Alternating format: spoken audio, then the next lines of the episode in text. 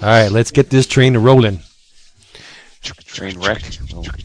How about somebody on the forum ask if, if Toy Boat Toy, Toy Boat was a real thing? Yeah. People love it, dude. I know, I know. Toy Boat. Three and a two and a one. And a sniffle. Wait. Yeah. Niesman, shut the hell up. What? I said Toy Boat. I'm getting ready. Ah, thank you for that. eleven o'clock. eleven O'Clock Comics, episode one seventy-two. Oh,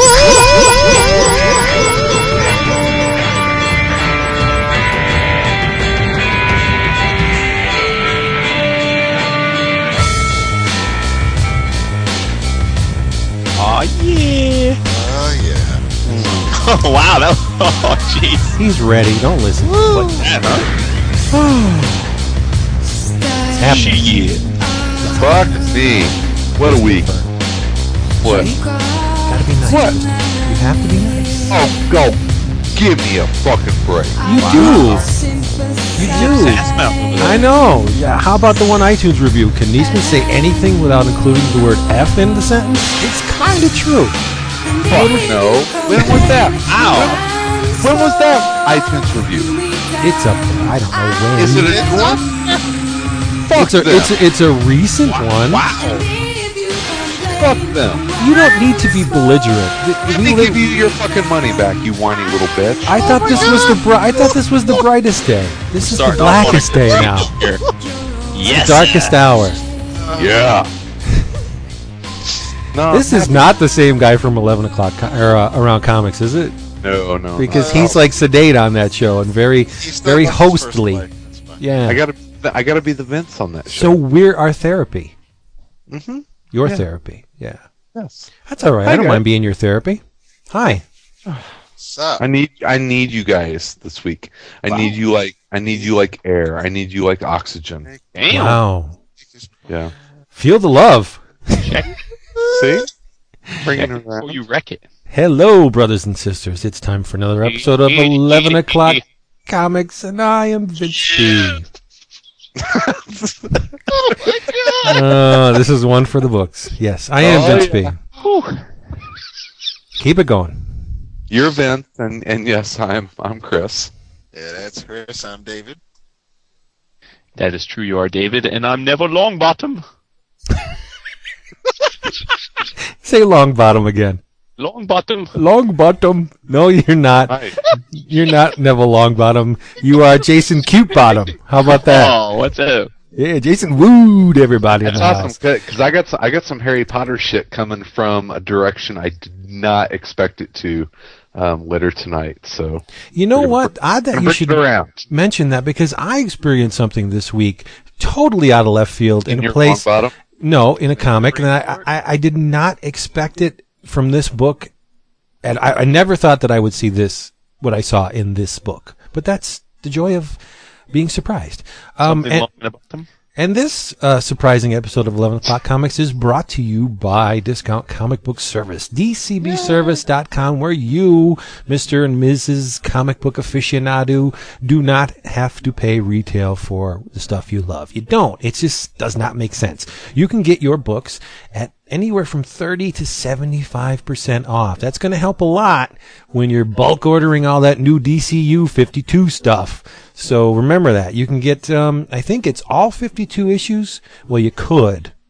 You can't get them now because I think the deal's off because we're in into the, the next month. But you could have got them all for half price. That's fifty percent off.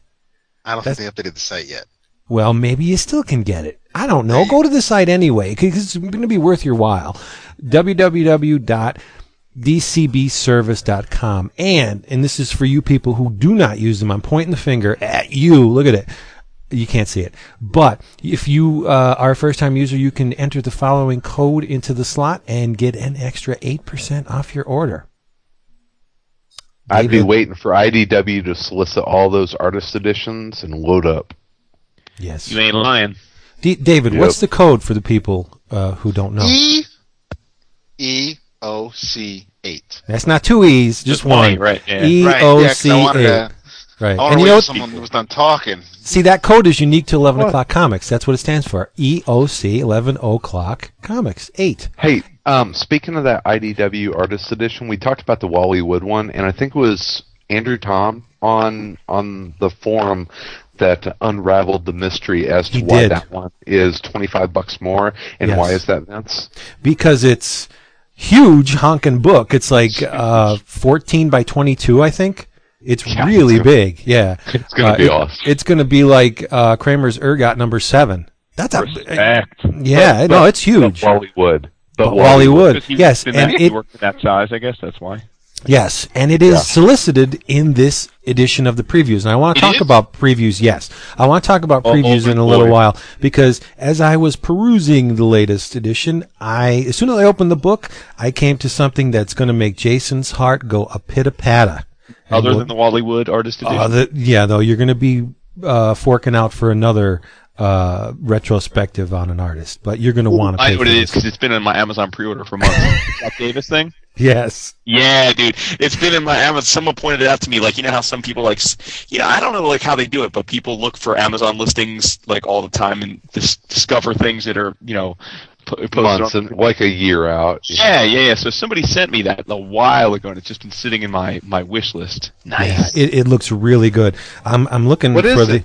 It's the Jack Davis, uh, colon, Drawing American Pop Culture, a Career Retrospective. It's a one hundred ninety-two page hardcover, full color ten by thirteen from Fantagraphics. And it says, a career-spanning retrospective collating the greatest collection of Jack Davis's work ever assembled. Exploding with exuberant energy, the book includes work from every stage of his career, from his college days through work for E C, Mad, Humbug, wah, wah, wah, and Trump magazines, to movie posters, album jackets, album jacket art, proposed comic strips that never sold, and even illustrations unearthed in the Davis archives that the artist himself can't identify. Wow. wow. Yes. Wow. Gotta I, have what? it right now. I just looked in my uh, in my D C B S next shipment uh, tab, which is nice because you can check when you know what's going to be in your next your next uh, shipment coming to you. And the uh, the Walt Simonson um, Thor Artist Edition is in my next shipment. Yeah. So next Thursday, boys and girls, so excited! Our buddy awesome. Chris Campbell uh, got the. Uh, Thor Omnibus for his for his birthday, didn't he? Oh, oh nice. Daddy. Yeah, I'm pretty sure. Oh, yeah. How nice is that? So Thor nice. for everyone. And yes, let's do a drink roll call. Let's do it. Um, I've had a couple already, so I'll get Really? I'll say. Wow. Yeah. I'll let uh hey, it's never been a, it's been a hard fucking week, all right? There we go. Ding ding ding. Yeah, ding, ding. Get off my back. Uh, um, Vince, how about you go? I have something different this week. I was in the mood for something new. Okay. So I uh, I kind of splurged. I am drinking forty ounces of oh, old, Old English brand eight hundred Old malt e. liquor. Yep. Oh, I love Old E, man. I used to drink that in college like nobody's business. It's good. And it oh, was only it, it oh, was only three dollars for forty ounces of malt liquor. three dollars. Go get in, Georgia. Oh, that's tasty.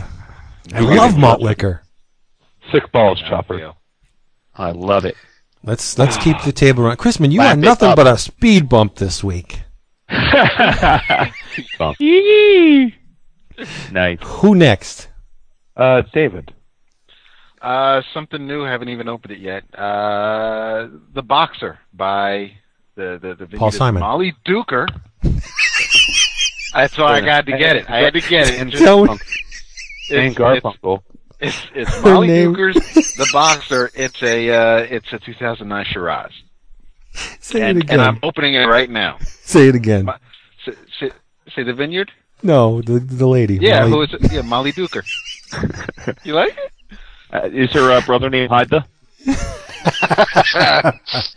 Hyda Duker. That's terrible. Uh, Jameson, I know you're going to ask me next, so uh, I uh, go a little, a little hardcore here. I'm sitting here sipping on some Jameson Irish whiskey, nice. And I'm chasing it with some Diet Doctor Pepper. Ew. Doctor Duker. There you go. You drink, you, you drink. Doctor That is, that is, that's like on I V drip for you. The the Diet Doctor Pepper. That is your, that's your, like your mother's milk. Jason and I are both going to be consumed by aspartame. It's yeah, going to kill us. It's going to kill was, us. Uh, we had a little thing at our at our beach club, uh, and I was talking to a guy who he's a he's an orthopedic surgeon, nice guy, and uh, long story short, he he was talking about you know uh, like di- diet soda and, and that sort of thing, and he was talking about like how this, what the stuff can do to your body and everything. Mm-hmm. And then he's like, oh, but nobody has to worry about that. It's like, you'd have to drink like a couple liters a day for it to be a problem. And you're like, like, dun, dun, dun. Yeah. Yep. Chris, so, what yeah, are you drinking? You have to drink like, you know, a couple liters a day for it to kill you, Jason. Yeah, so basically uh, you're saying for my internal organs to liquefy, so. Pretty much. Uh, I am drinking from the uh, Lagunitas Brewery, and uh, they're somewhere in California. Um, but they do some, some really, really nice stuff. And uh, today, uh, they're in Petaluma, California. And uh, I am having the Little Something Something Ale. What? Yeah. I get some of that. A little something something? It, little something something. Nice. It is is little S U M P I N apostrophe something something yeah. something something ale. It's a little something something ale. And it is it's the the label's awesome because it's got you know like the you know like nineteen nineteen forties like you know uh, uh, World War Two airplane girls on the um, on the label. It is it's but it's a it's a re- it's a really good. Um, uh, If it's not an I P A, it's damn near close to an I P A. It's it's, it's very hoppy. It's a very good ale, but uh, the stuff that comes out of um, Lagunitas is is fantastic. I've not been disappointed with anything that they uh, that they have done. And uh, and our buddy uh, Slurmo on the uh, on the forum on the forums is uh, very much a beer connoisseur, and he's a Californian, so I'm sure that he's very familiar with uh, Lagunitas. So the little something something ale, love it, yummy. Cool. Yeah, it's real. In good. In that case, we saved the best for last for sure.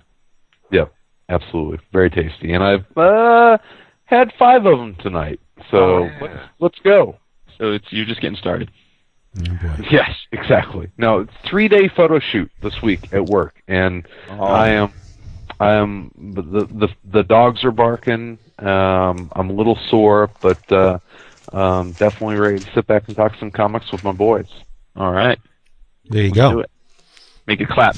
Let's talk about some preview stuff, because I yeah, was. In, yes, I was. In, you don't have to. to see it. Well, you've right. seen them online. I was struck. No, I haven't. I really haven't, but it's okay. I don't look at online. The, the thing yeah, I'm going to talk about, you've seen this art online. You know, we'll talk about it anyway. Let's do it. Let's have you seen any? Up. Have you seen any D C preview art from the books after the number one's coming out? No, no, no. Oh, come on! It's all over the friggin' net. You haven't seen these. No, I don't. I okay. I don't look at stuff like that. It's all over the net. Doesn't mean I'm looking. It, at it. Right Not a fucking you, word. You, you can't stumble without going. What I wanted I to say was, I, I I think regardless of how these books sell, it's plows on. Well, yes, you have. Yeah, because you know when right. you get whatever. I, I actually don't give a shit what any of you think. Uh, re- regardless of of. the sales potential of these relaunch books. Um, that's my, my least concern. Artistically, I think a lot of this work, for a lot of these artists, it's their finest hour. I mean, your people are going to look back and say, at, at least creatively, that this was a huge jump for D C. Because I'm just looking at some of these preview images, some of these covers. Holy shit, what has Travel Foreman been doing to himself? Because I like the guy's work Um, before, but this Animal Man stuff, holy Christ! I really liked his uh, um, his Iron Fist stuff. The Iron Fist is hot, yeah. Yeah, yeah. It, oh. I, didn't he I, do that with uh, Straczynski? Yep. Yeah, yeah, but I mean, yeah. this is just like a, a jump for the guy. You look at the design of the cover and just what he's doing with the the whole. Um, it looks like a circulatory system on on Animal Man, like it's all veiny and stuff.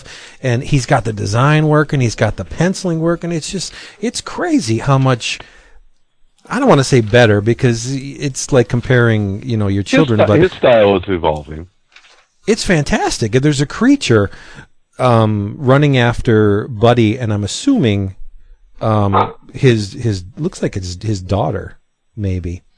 Um, and, and it, it's got the tentacles going on. It's got talons on it. It's got teeth, and it's all this huge, massive organic crap. And he, it's so beautifully drawn.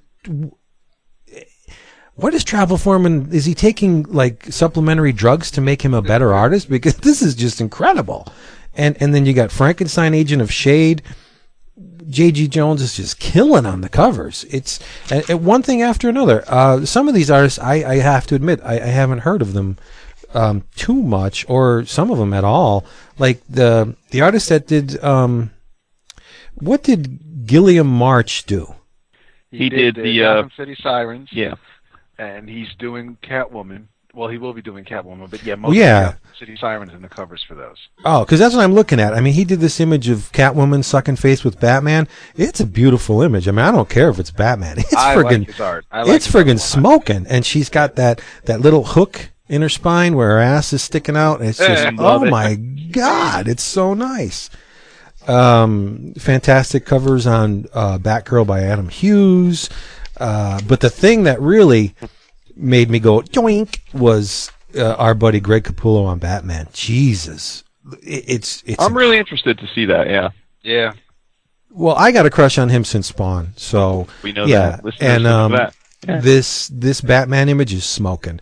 I'm going to be buying Batman again for the first time in at least what three years, two years, ever since. Oh. Um, Like first time since you know I was a wee lad. well, no, well, come on, I've been like, buying Batman for like decades, yeah, and then I just stopped.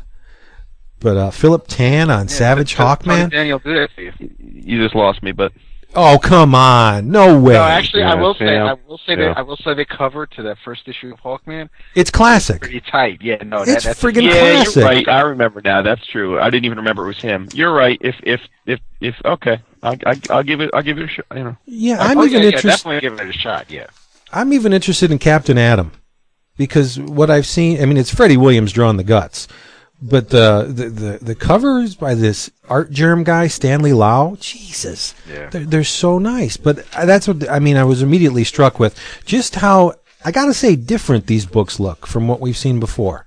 They seem to be have a conscious effort to not just go with what you know what's good enough. They're they're trying to, it seems like they're trying to push it that little extra bit to push it into the the category of like, holy crap, look at that yeah, cover. I, I hope you're right. Yeah, I, you know, I think it, they I think they need, you know, I mean, we've talked about this a lot, but I, I think they need to I think they got to get everything right, you know. It's they, they they got a lot of goodwill right now. They need to they need to do everything right. The writing's got to be tight. I think you're right. The, the art's got to be amazing, breathtaking. It's just got to make sense. mm. and, Got to come out. I don't know about that. I, you know, I, it's. I think they just need to tell accessible stories. Well, how's that disagree with what I just said? You, you can't get any more accessible it, it, it, than well, I, revamping everything. Uh, eh, no, but what you're saying is that it has to be good. I, I don't think that good and accessible are necessarily the same thing. Oh well, that's just weird. I mean, well, because good could be, I guess, subjective. So, hey, as long as it's... Yeah, I, I, I think it's ex- accessible. And the, is Grant Morrison accessible? Eee. More now than ever. Is Grant... And, if, honestly, answer the question. Is Grant Morrison accessible? When he um, wants to be. Right, when and he, his Batman he, stuff has been accessible. No, his Batman stuff has not been accessible. Oh, initially, it, maybe, but...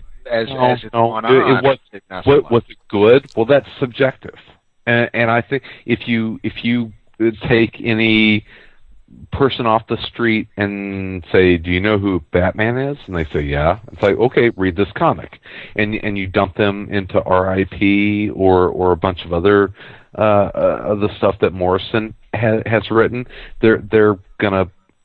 They're going to become completely fucking lost. So, it, is it bad? No. It just sometimes takes a little unlocking and and really chewing on it. It, it doesn't mean that it's good yeah. or bad. Well, for the ma- for the ma- like I know what you're saying for the masses. Like I get what you're yeah. saying. So I'm not, I'm not going to argue with that. Uh, if I did, I'd just be being devil's advocate. But I will yeah. say though that like if I think about my own personal comic experiences, and we've talked about some of these titles before, but I think about Uh, I mean, Sienkiewicz on New Mutants. I mean, that's when I was exposed to them. I mean, I think about, you know, you think about like Frank Miller with Elektra and Daredevil. I mean, these were not conventional or easily, quote unquote, accessible stories. Either didn't or they look conventional, and yet for a lot of us, they were like our gateways into those characters. And, and, and I don't know, nah, what, were they gateways or were they? For me, well, I mean, again, I can't speak, but oh. I know. I mean, you know, were, were they, were they gateways, or, or were they a little bit dangerous? Were they pushing the envelope in, in places that, you know, we weren't maybe supposed to go? Sure, but I mean, and that's all that, part of the journey, I think.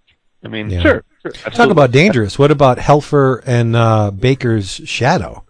That book com- came completely out of left field, and that's what this whole new D C U feels like to me.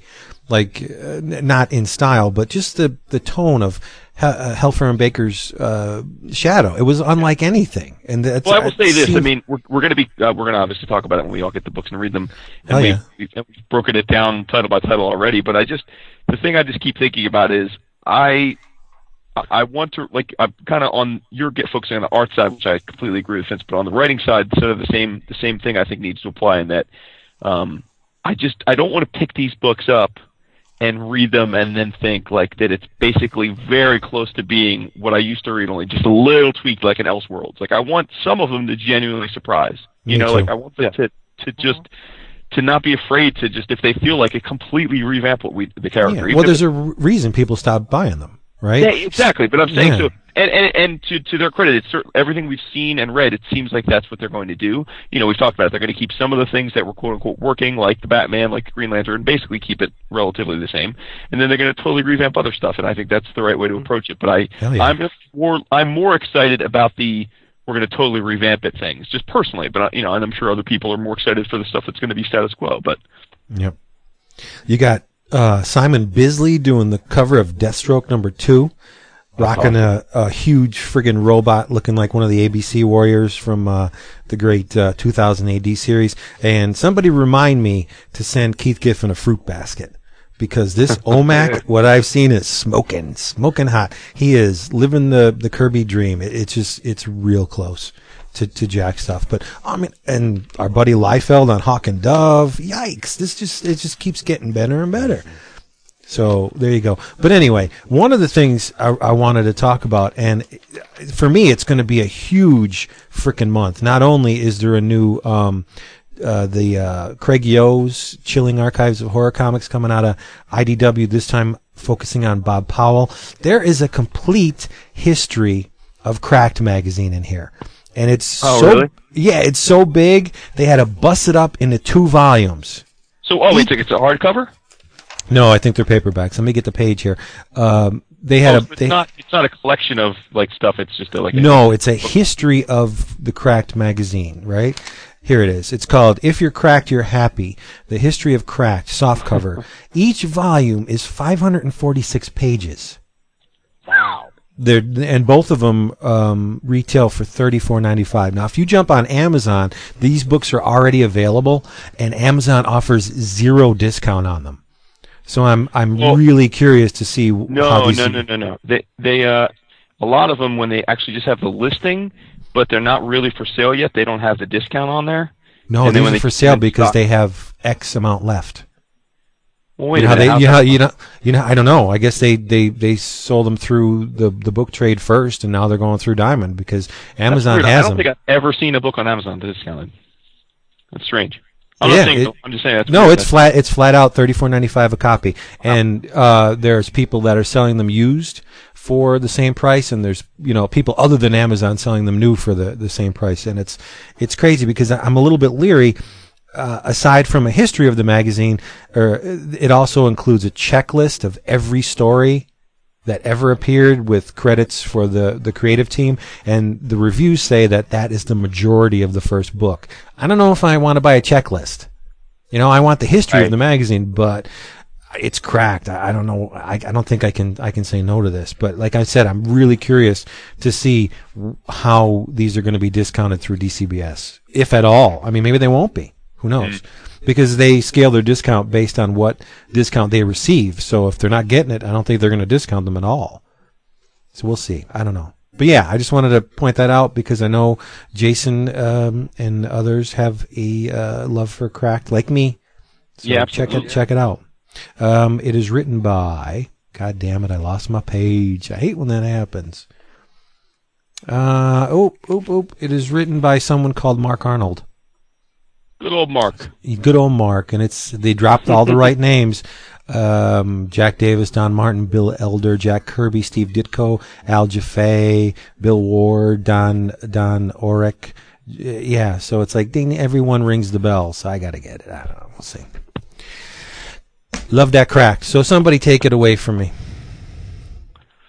Well, I think I have. Uh, go ahead. Oh, what's that? No, go ahead. Oh, okay. I thought I was going ahead. Um, no, I we started talking at the same time, and I said, "Go ahead." Oh, I didn't hear you. I didn't hear you. I am damn the, for you. This Old English is good. I like it. It is good. So God, dude, Vince Christ. was mentioning last week that I have been on a uh, indie kick in terms of what I talk about. You have, and he's right. So uh, I thought I would uh, bring it back, a little old school, and uh, talk about uh, a Marvel book that um, we have talked about in the past. It, it was definitely one of my favorite nineties titles, uh, and I have read it and bought it ever every issue since it came out back then, uh, and that is uh, Thunderbolts. Ooh, we. Uh, cool. Time ago on the show, you Ray bought about every every issue of Thunderbolts. Yes, yes. Um, so we, you know, it was started back in ninety-seven with Kurt Busiek writing and Mark Bagley, good old Mark Bagley, uh, on pencils. Um, and uh, David, I'll pay you ten bucks so you can remember who inked them. Wow. T Bear. No. No. Um, not not not Milestead. Um. Son of a bitch. Not not Randy Emberlin. No. Good guess, though. Vince Russell. Yeah, yikes. Wow, okay. Right? I know, right? yeah. yeah. But anyway, uh, so I, as I mentioned also uh, a week or two ago, I did. I finally organized my, my Regine pile, and there were some titles that had been stacking up to a point of ridiculousness. Well, Thunderbolts was one of those books, so I decided to go ahead and catch up. So to give you an idea of just how far behind I was, I started two weeks ago reading issue number one hundred twenty-three. For those playing at home, issue number one hundred sixty-one just came out on the shelves. Yeah, that's what I thought.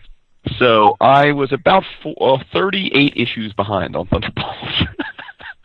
Yet I continued sick, to buy it. Damn. So, so what was interesting is sitting down and reading that many issues in a row of the book. Uh, first of all, it was there. Over that forty-issue span, there were a tremendous number of uh, creative team changes, uh, both writer and artist. On top of that, there were a tremendous number of uh, plot and team lineup changes, and it kind of was a reminder and a walkthrough of all the Marvel events of the last few years. The first few issues were the end that I started reading, one twenty-three and I think through one twenty-five were um, Secret Invasion bannered. So that kind of shows you how long we're going back. Um, those were Christos Gage writing and uh, Fernando Blanco on art.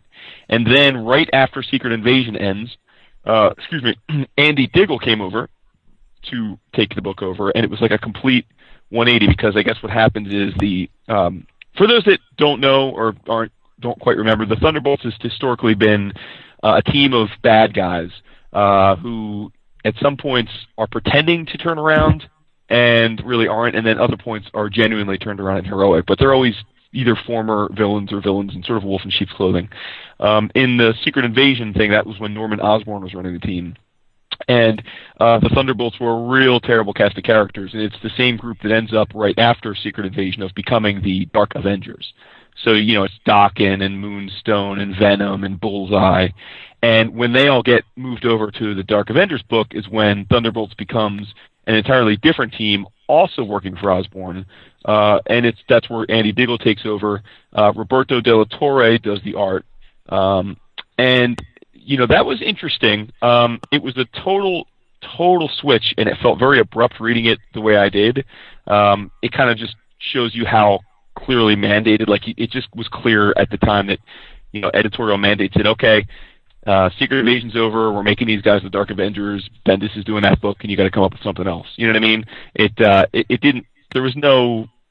It was very contrived. um, in terms of how it switched over from one issue to the next. Um, but, you know, that's fine. Uh, and on that on that team were um, Vince's favorite Ant-Man, Eric O'Grady. Love him. Um, Black Widow, not not Nat- not Natasha, but um, the blonde, uh, yeah, Yelena, yeah, Yelena, uh, Paladin, who is, um, you know, he Paladin's a weird dude. He's like, it seems like he's on yeah. all these like tertiary books, Heroes for Hire, like the you know the Wild Pack. Remember that? Um, Spider-Man. Yeah, exactly. Uh, and the coolest character, and the one that's actually been in the book f- pretty much from that point on, is Ghost. Um. Who is an old school Iron Man villain who was pretty cheesy back in the day. He pretty much was had like back in the day he had like a white he was muscle bound and he had a white costume and he could yeah. make himself intangible. Terrible but, costume. Yeah, terrible, exactly. Um, it was like almost like the Taskmaster's costume if he dyed it white. Yep. Um, but in this, the Ghost is this almost completely skeletal anorexic figure that's mentally unstable and uh, very, very intelligent. He's a, yeah, he's, he's a, he's a techno-terrorist. Exactly. He's a total anarchist. He hates corporations, big, big corporations. That's, he's got an unbelievable desire to crush them. And people that have been reading Invincible Iron Man, that same Ghost depiction was in a major arc of the uh, of the Iron Man book that Fraction's been writing. Um, Ghost, so, Ghost was a great fucking character, man. He really is, and that's really probably the the the, the uh, of the undercurrent of all this this three-year run that I caught up on. Uh, he certainly was a highlight. Um, uh, and then I think it was the other guy that joined the team was Headsman, who was completely superfluous. So so that goes on for a bit. Uh, and, you know, I guess hilarity ensues. I had actually read a few of the issues of this chunk. Um, I pulled them out of the pile a while ago because they were crossed over with my man Deadpool. I uh, knew you were going to say that. Yeah, the Thunderbolts. Were, see, Deadpool was uh, was involved in Secret Invasion doing something for Norman, and then Norman wants him shut up, so he has his Thunderbolts go after Norman, uh, Deadpool and take a hit out on him. So for, I think, two issues of Deadpool and two issues of the Thunderbolts run was like a little four-issue uh, arc. So I had read those. Um, and then after that arc sort of wraps up, Uh, again, rather abruptly. I don't know. Again, it's always hard to sort of figure out whether the politics were whatever. Um, uh, you get a situation where they ch- change the whole team up again, um, and where it gets really confusing. Dude, it's like it, I don't think you maybe would notice some of the stuff if you're reading it month to month, but when you're reading it in chunks, you do. Um, I mentioned that Yelena was the head of this team of Thunderbolts, the other Black Widow. Well, mm-hmm. spoilers. You come to find out that it's actually, even though it's Yelena throughout the whole arc, it's secretly not been Yelena. It's actually been Natasha disguised as Yelena. Right. Oh, that's awesome. It is awesome, and that was cool. But where it gets kind of conflicted is at the end of all of this rigmarole with the Deadpool thing and everything, and Natasha, her cover's been blown, and she escapes and all that sort of thing.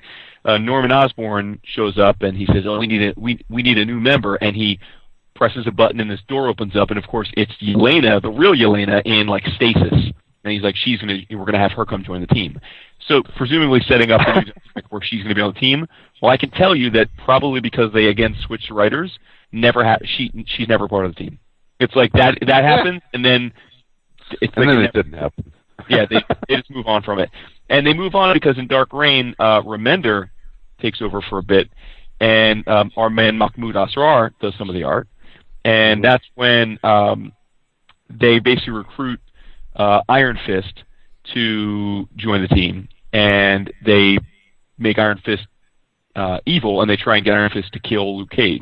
Because also you are evil now. Right. Well, remember during Dark Reign, the whole thing of Dark Reign, the whole conceit, really, of the whole Marvel Universe was that Norman Osborn was in charge, and he was going around trying to get revenge on all the people that he had a grudge against. And you may remember that, that he... Luke Cage had um, had basically begged Norman to uh, to do something for him, and then Luke backstabbed him. And so this is Norman wanting revenge on Luke, so he sends the Thunderbolts and Iron Fist against him, and uh, you know, you can imagine what happens. Right after that, though, uh, Jeff Parker takes over, like after like two issues.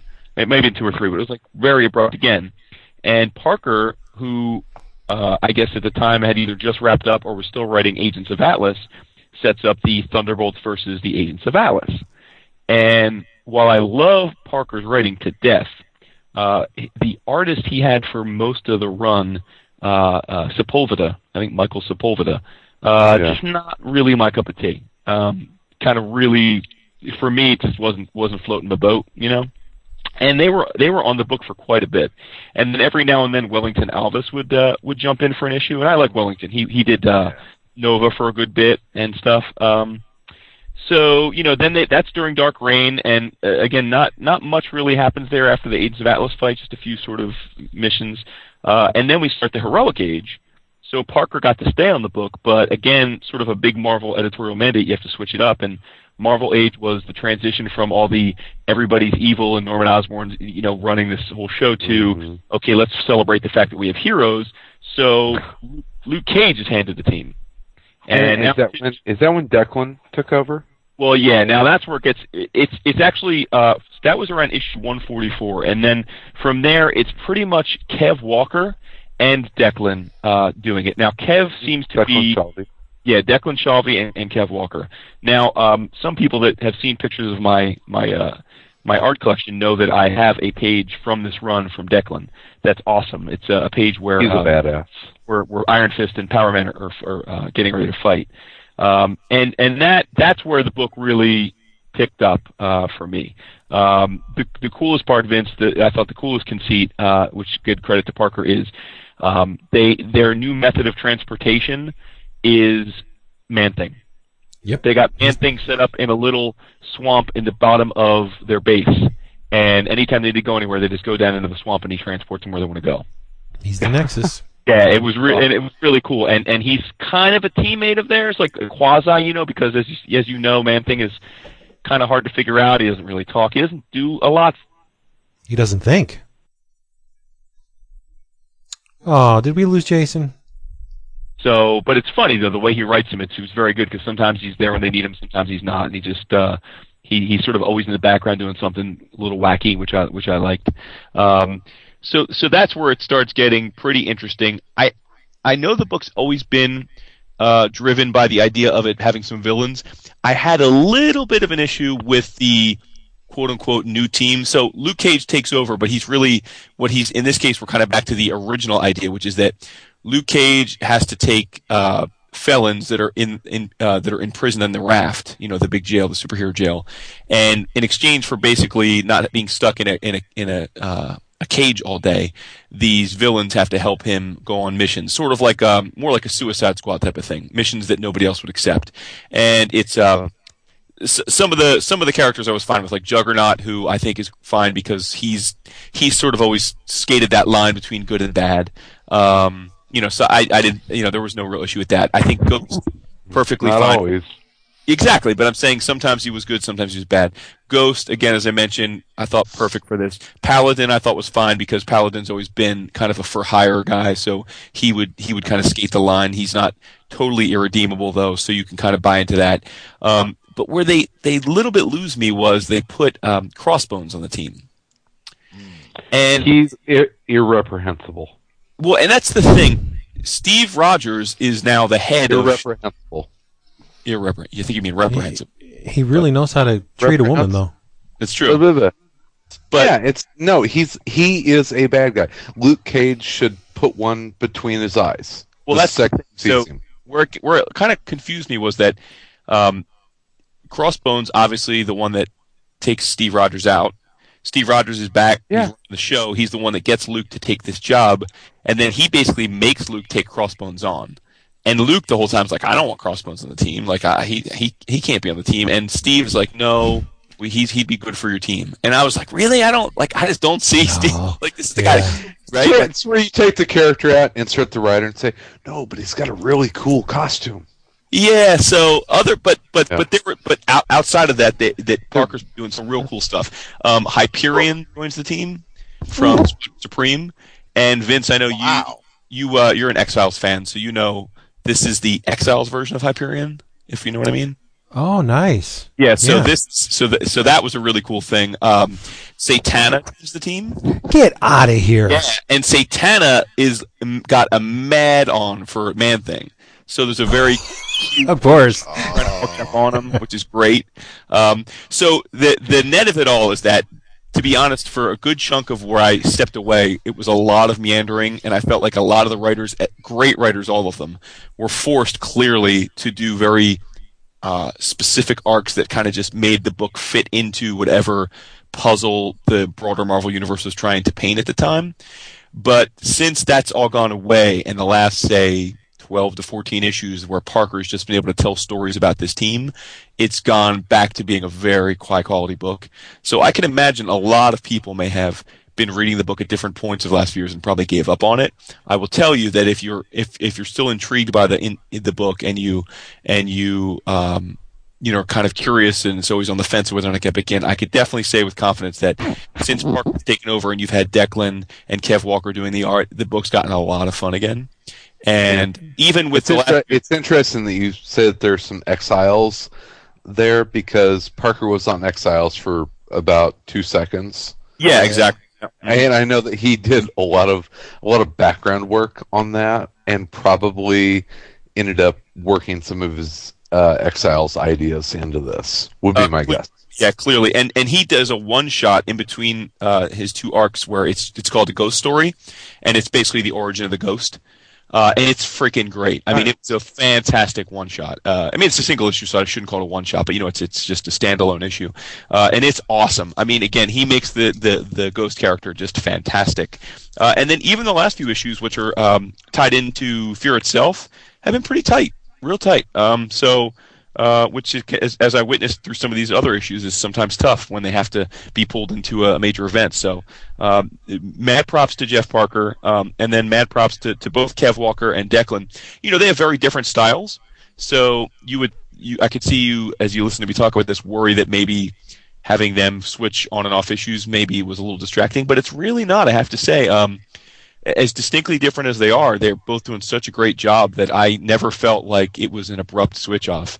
Um, and I will say, and I think I, I tweeted this to him the other day, uh, Declan is just ridiculous. I mean, it's it, the way he draws Man-Thing and, and, and the detail he puts in his pages is just ex- exceptional. I hope he, yeah. I hope this is a launch pad for him to do, you know, lots of, of big time books for a long time. Um, now, um, now to get know, back to Satana.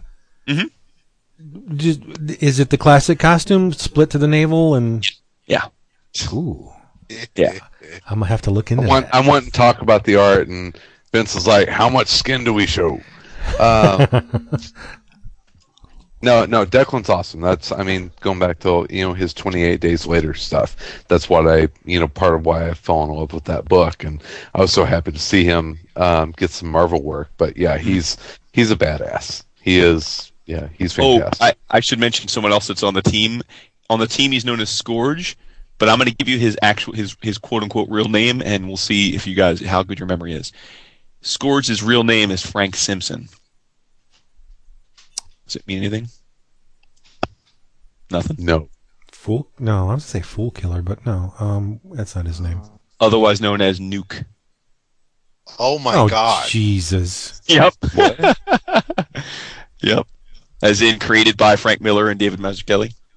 Oh my God, we haven't seen him since Wolverine Origins. Exactly. Yeah. Oh really? Wow. Yep. Oh, nu- yeah. Nuke is in the book. Yeah, I, I had read that he was going to be on the team. Uh, yeah, he's, he's Scourge. But yes, it is. It's Nuke. Is that wow. The, red, the blue really? Pills. Yeah, you're red. Wow. You know, oh, it's it's wow. it's too bad Nuke wasn't on the team when uh, Osborn was heading it, because he'd be the perfect character for Osborn, because Nuke has oh, sure. that military he, he, mentality he, where he would he joins the uh, he joins that team. Um, he he joins the team when uh, toward the tail end of when Osborn is in charge oh, okay. of the whole of Hammer. Good. Uh, so he does. He does join. Um, and it's just that you don't. You know. You, and uh, Osborn's control. Remember how during all that whole run, uh, Osborn was kind of like seemed to find a way to get into everybody's head. That's how he was getting a redo. So he, mm-hmm. he of course has Nuke. He's got the. He's has Nuke taking the pills. You know. He's. He, you know. He, he brings them onto the team. That's my point. So cool. Yeah. yeah. That's awesome. So anyway, it took yeah thirty-eight issues of uh, of Thunderbolts over the last two weeks. That's that's going to be. I try to get caught up on uh, Amazing Spider-Man. That's going to be insane. Yeah, man. Dude, no doubt. So, so there you go, people. I still I still read main a big two books. There you go. I still do. Don't hate me. Chester, Don't hate uh, me. Dude, I bought Chester five thousand, and I was reading in the store, and I was like, thirty oh my God. I hope no one sees me reading this. They're going to think I'm a dirty old man. Definitely so, not a book you can Yeah, read. That's what's going to make them think it. Yeah, really. Maybe it was the other hand down your pants while you're flipping the pages. That, that, it was it was cello wrapped on, on the shelf, and yeah, it should I looked be. over at the and I was like, guys, I'm gonna go ahead and unwrap. The, I'm gonna buy this, so I'm gonna unwrap this because they had like the three copies on the shelf were all solo, solo wrapped, and I was like, I wonder why these are wrapped up. And I opened it up, I was like, God damn it, Wood. Hey, exactly. I, told you, I mean, I think I was pretty clear. It was very graphics, actually. Oh yeah, yeah, yeah, yeah. But uh, I was like, okay, yep, I'll, uh, I'll, I'll, I'll, I'll get this one. I, I unwrapped it, so it, it is, it is, uh, um, very, very graphic. I, but, but in a cute way. It's cutesy graphic. It's not really. It, it it's not an Avatar book, you know. It's not porn. No. Yeah. No, it's cute porn. Oh, it's still it's, porn, yeah. It's kind of like great. porn with Foglio would do. Yeah, it's yeah. It's like, yeah, it's like porn with puppets. It's very cute. Uh, nothing wrong Q. with that. Nothing wrong with that. It's like Avenue Q, exactly. ah. All right, who's got something else? Let's let's keep this, this moving here. I, I, I read a book with a uh, with a bunch of uh, boobies and, and big penises. Okay. No. Excuse me. Okay. And it was awesome. It was my, uh, I think it was my In Your Travels last week.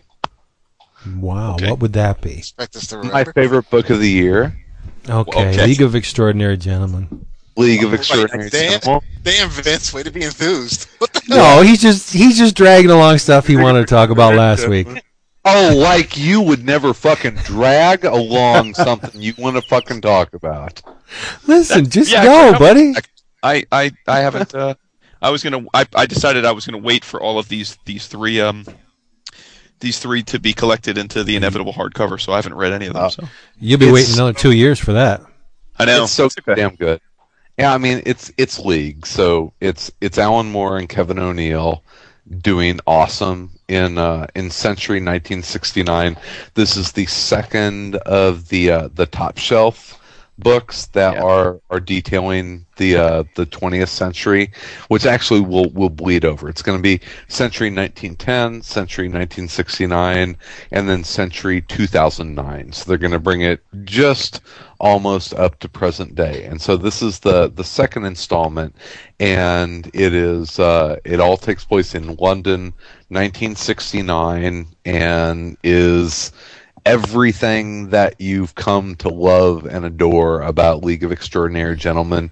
It's it's Mina and Alan and uh, Orlando, who uh, we kind of met in, I believe, night in the nineteen ten book, and so it's uh, it's going off of a lot of the a lot of the stuff that was set up in nineteen ten is now is now moved forward, um, you know, almost sixty years, and it's the Summer of Love in, in London. So you've got you've got Kevin O'Neill and Alan Moore doing the League of Extraordinary Gentlemen with psychotropic drugs and and the Summer of Love. So that's awesome. Kinda, it's yeah. It's, Me, Mina is wearing so many just like low cut and mini skirt outfits with Kevin O'Neill doing, you know, Vince is going to love this. There are so many little panty shots that are, are fan service. Yeah. Exactly. It's, you know, they're, they're just just like, you know, Mina is like off in the distance opening up a door and she's just like bent over, so there's a panty shot. And I'm just like, yeah, Vince is going to love this book. Not, but not only is there giant penises, exactly but there's... He's all breaking up. Um, but it's it, it's everything that makes League what it is. I mean, there's that the the open sexuality of it, but then there is the action adventure plot, and then there is what makes League amazing, all of the amazing references and an underpinning of the book where it just kind of sends you to Wikipedia to kind of start looking up stuff, and you're like, oh, it was that. Oh, and that line is referencing this. And, um, I mean, there's, you know, the, the, the loose plot of the story is that they are tracking down a, a, a murderer of a pop star, and it the person that, that or spirit that, that murdered this person is trying to find a proper vessel to transfer their spirit to increase their control over the pop culture as they lay the groundwork for creating the Antichrist. It's a big plot, but I mean that's it. And and the the person that they that they end up kind of um, pinpointing as the perfect vessel to control the masses is Mick Jagger. But exactly, yeah, exactly. But it's not Mick Jagger. His his his name is is Turner. And it's actually a character from like a nineteen sixty-nine movie that Mick Jagger played. Really? Yeah. Wait, uh, performance? Huh. Was it Performance? The movie? Yeah. It was, yeah. It was. It was. It's the character from Performance is the actual character in nineteen sixty-nine. Wow, that's deep. But but it's but it's but it's Mick Jagger. Go on, go on, dogs. Sick chopper. All right, now this is where it gets really, really funny. Okay, Mina, uh, M- Mina Harker, who's uh, Mina Harkness from um, from the Dracula. Mm-hmm. Okay, um, she is she is at a uh, uh, a performance by Turner where this ritual is supposed to be taking place of this transference of spirits, and she inadvertently drops acid and and Oops. goes yeah exactly and, and and goes on a big acid trip.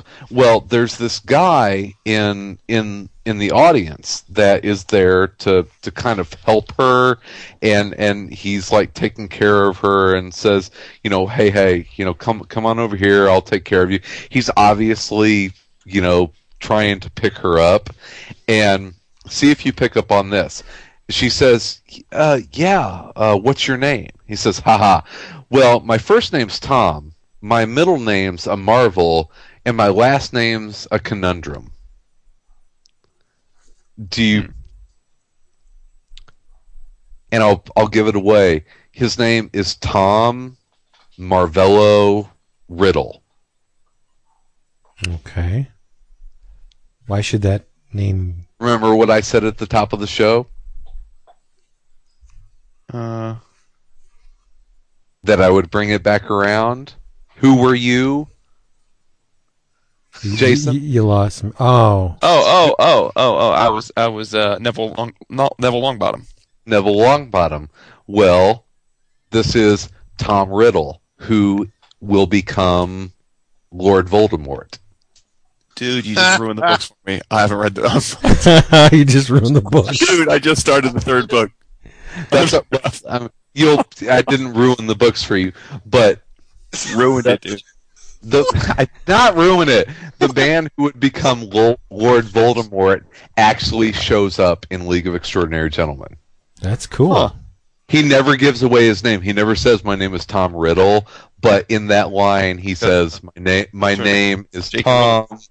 Yeah, yeah, my, and my last name is a conundrum. It's Tom Riddle. And there's this great scene where he goes through the... Um, um, after some things happen, which I'm not going to spoil, where he goes through the train station, um, the um, uh, the landing... Uh, in between train stations where where uh-huh. Harry got on the train, you know, the, where they walk through the uh, uh, on, onto the onto the platform.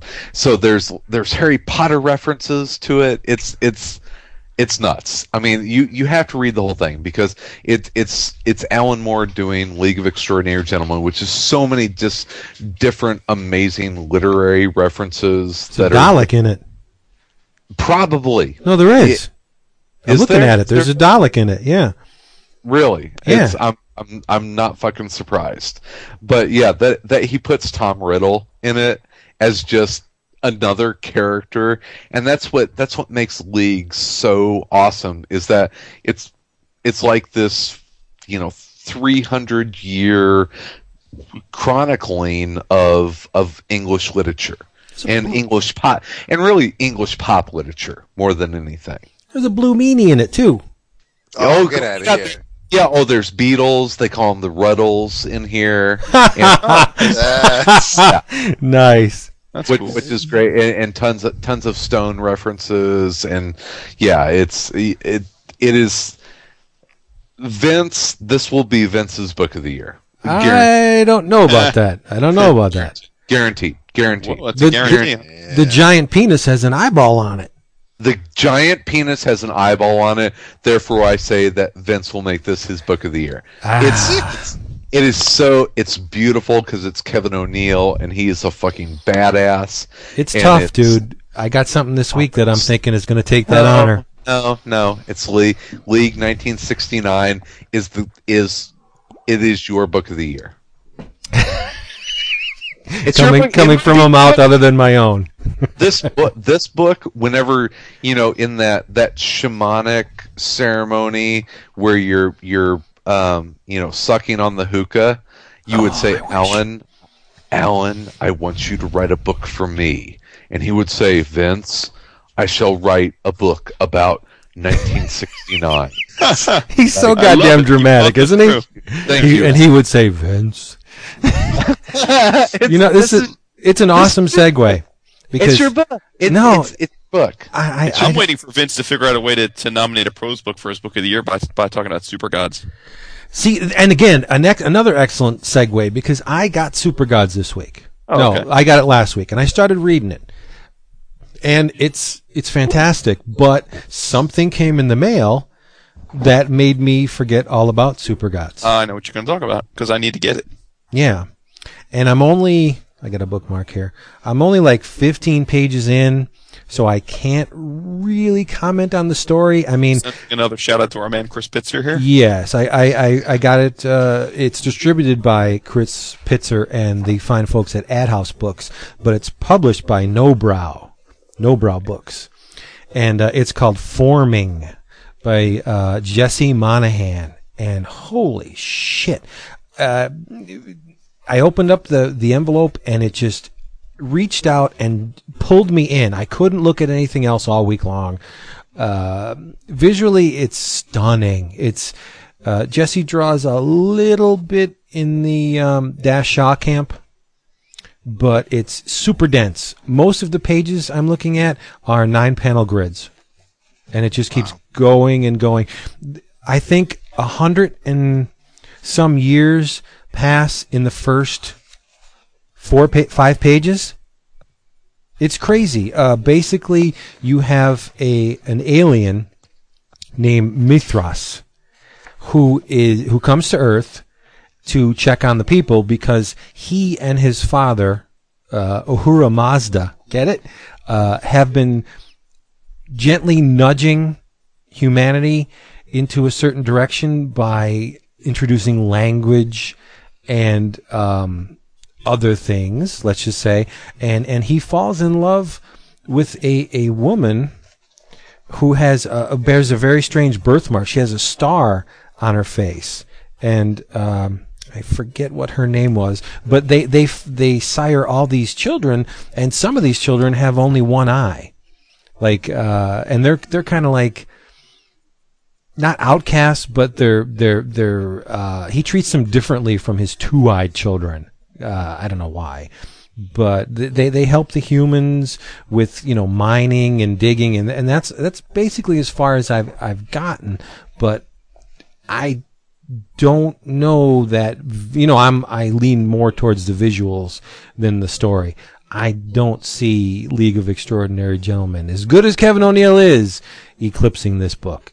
It's just a jaw dropper. You're it's, wrong. It's stunning. No, no. Um, it it's dense. You're wrong. The publisher. I'll, I'll give you this, this synopsis from the publisher. Wrong. Wrong. wrong. Uh, Chris says um, it's an eon-spanning comedy. Forming details the spawning of worlds and the trajectory of consciousness consciousness on Earth. And uh, it's again by Jesse Monahan. He's uh, he's from, he's a Philadelphian. West Philadelphia music art scene. Really representing. He, he's appeared in Vice, The Believer, Arthur, uh, Meat House, Uh, he does, uh, he's the part of the creative team behind cult cartoon show Adventure Time, which is fucking great. Oh, I'm going to pull a book. You don't like it? Not at all. You're, oh, please. What the, what could you not like about that oh, cartoon? I find it just repulsive at every level. Oh, see, I, I was so excited for this book, and now I'm like, I don't know now. Oh. I'm stunned. Really, I, I, I marvel at Adventure Time. I think it's one of the best cartoons yeah, that yeah. that that they've ever had on there. It's great. Oh, boy. Oh, it's it's great. It's but, great. I mean, it, it's, yeah, it, it's, it's, it's hardcover, oversized, full color.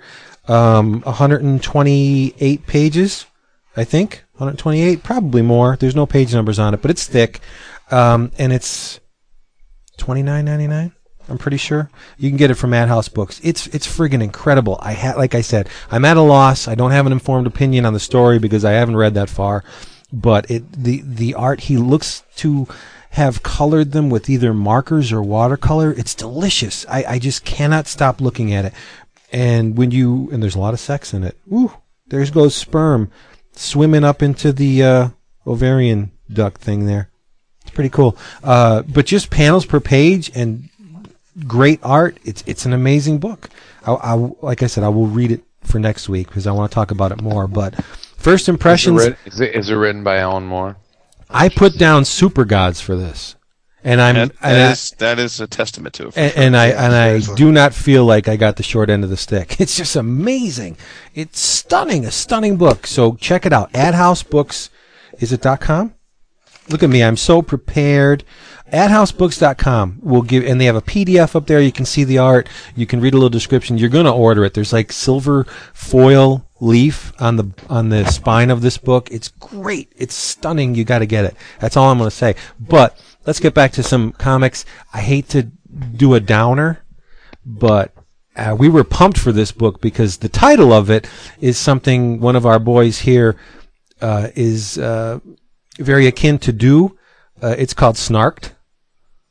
Oh, dude, I read it. Yeah, by Roger Langridge. It's from Kaboom. Issue zero was only a dollar.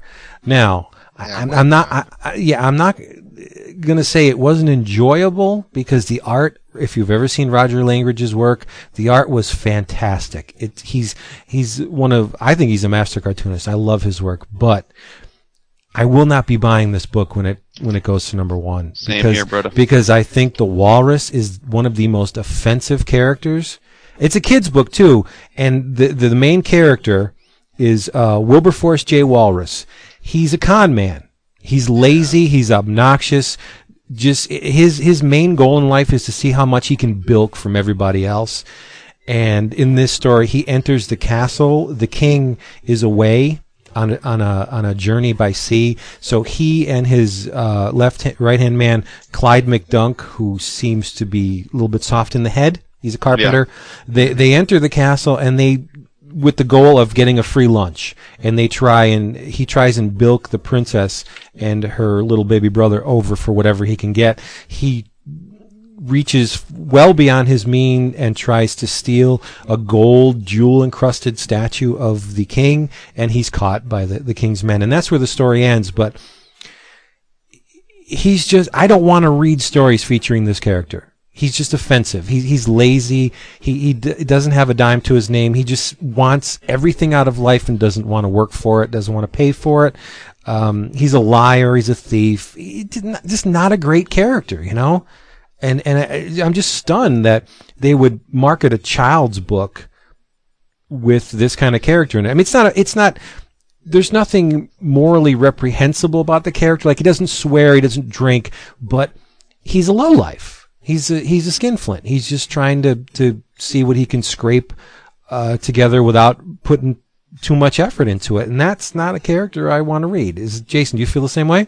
Well, yes. I uh, like you. I, I I I got the zero issue thinking that it, you know, it would lure me into picking up the series, and it had the exact same effect it did with you. I read it and thought, oh, okay, well, I guess it's a buck well spent because it saved me from pre-ordering three issues of it, you know, before I get to full mm-hmm. issues and, and spend money. Um, so yeah, I won't be buying it either. Um, but I, I guess I didn't think of it the same way you did in the sense that, um, like the way you're describing him is true. But you're saying to the effect like it's not a character you could see being a part of a children's book, only because I actually think that in a lot of ways he reminded me of, of Phony Bone from from Bone. But yeah. The difference is is that in that case, Phony Bone was the clear, uh, you know, he was the clear um, uh, the like moral reflection with yeah. which we could then appreciate Phone Bone more. And yeah, okay. yeah he, he was he was the mirror to Phone. Exactly. So in that context, I think it worked because it was it was comedic, but he he was he was rep, he he was supposed to be a little bit reprehensible. Um, whereas in this, it seems like this this this walrus is, is the main character, and yeah, yeah, it just it didn't like um, and it wasn't uh, for me. It wasn't so much like oh, I don't want to read about a a no good guy. I just didn't, frankly, just find the. the characterizations all that interesting. Um, I just didn't, you know, I just thought, okay, I, I, I kind of, I felt like I got it. I got like what he was going for, and it didn't, it wasn't, it just wasn't something I could see being excited to have in my inbox every month. You know what right. I mean? But I mean, so. in, in, not in Langridge's defense, he only has six pages to, to flesh out the character. It's only yeah. a glimpse at, at, at what's to come. The, the cartooning is just ungodly. Lang- Langridge is, is really, really good. His storytelling is superb. But, um, and you do get a lot of value for your dollar. I mean, aside from, in addition to the, the six page main story, there's like puzzle pages, um, there's a letters page, there's a sketch gallery, you get a look into the princess's diary, which kind of ties into the six page story where she, you know, she reflects on, Um, Wilberforce coming into the castle, and you know, just talks about things that you've already read. There's uh, Lewis Carroll's Hunting of the Snark. Um, there's a faux newspaper page that details the king's uh, trip and how he's been gone for three months. So, uh, and and there's a, another Lewis Carroll um, poem, The Walrus and the Carpenter, all illustrated by Langridge, except for the Snark, which is not, uh, and the puzzle pages. But so if you're going to drop a dollar on this, they're giving you your money's worth. It's just that the character, yeah, I, I, I can't warm up to anyone like that. And regardless that it's, uh, masterfully cartooned or not, I just, I don't want to, and it's, and when the book does assume a regular series, it's three ninety-nine. Which I think yeah. is is nuts for a kid's book, but whatever.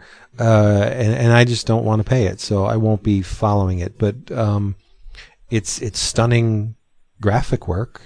If if that makes you happy, it is. I mean, I read it with my daughter, and she was into it. So I, I may end up buying it for her if she really wants me to. But uh, some of the, the cartoons in here just made her laugh out loud. Like in the in the sketch gallery, Wilberforce is, is smacking Clyde in the head, and he just has this don't look on his face and is his eyes all bulging out, and she was like giggling at it. So he does connect with kids on a visual level. I just don't think this character is gonna gonna do anything.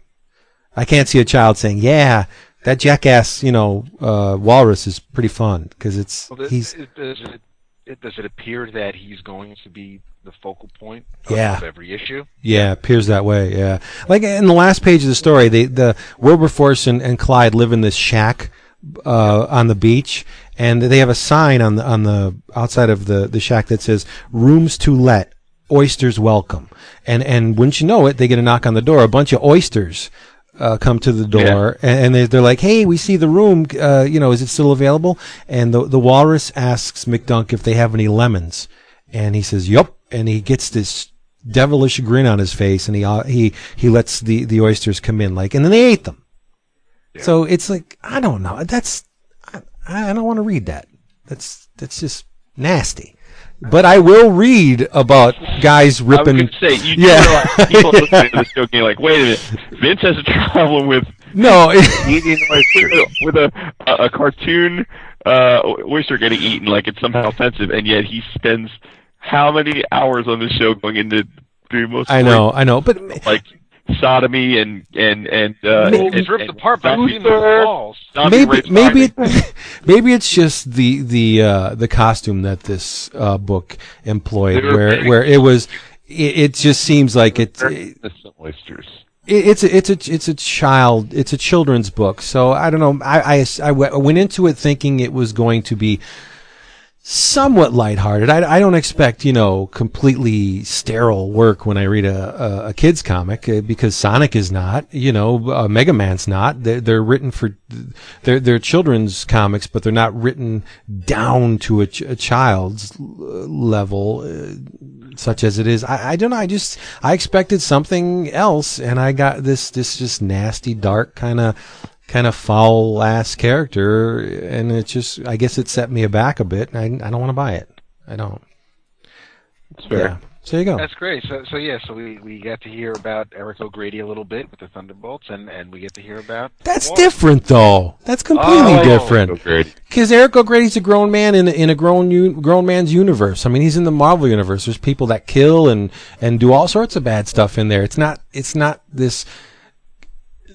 a childlike universe where you're you're trying. I don't know. It just doesn't. It seems dis, that word that Jason uses all, all the time, disingenuous or whatever. Oh uh, yeah. I yeah. It just I don't know. It's just like, it's like a, a no irreprehensible. It's the word of the night. We're gonna divorce because it, we have irreprehensible differences. Irregardless of that.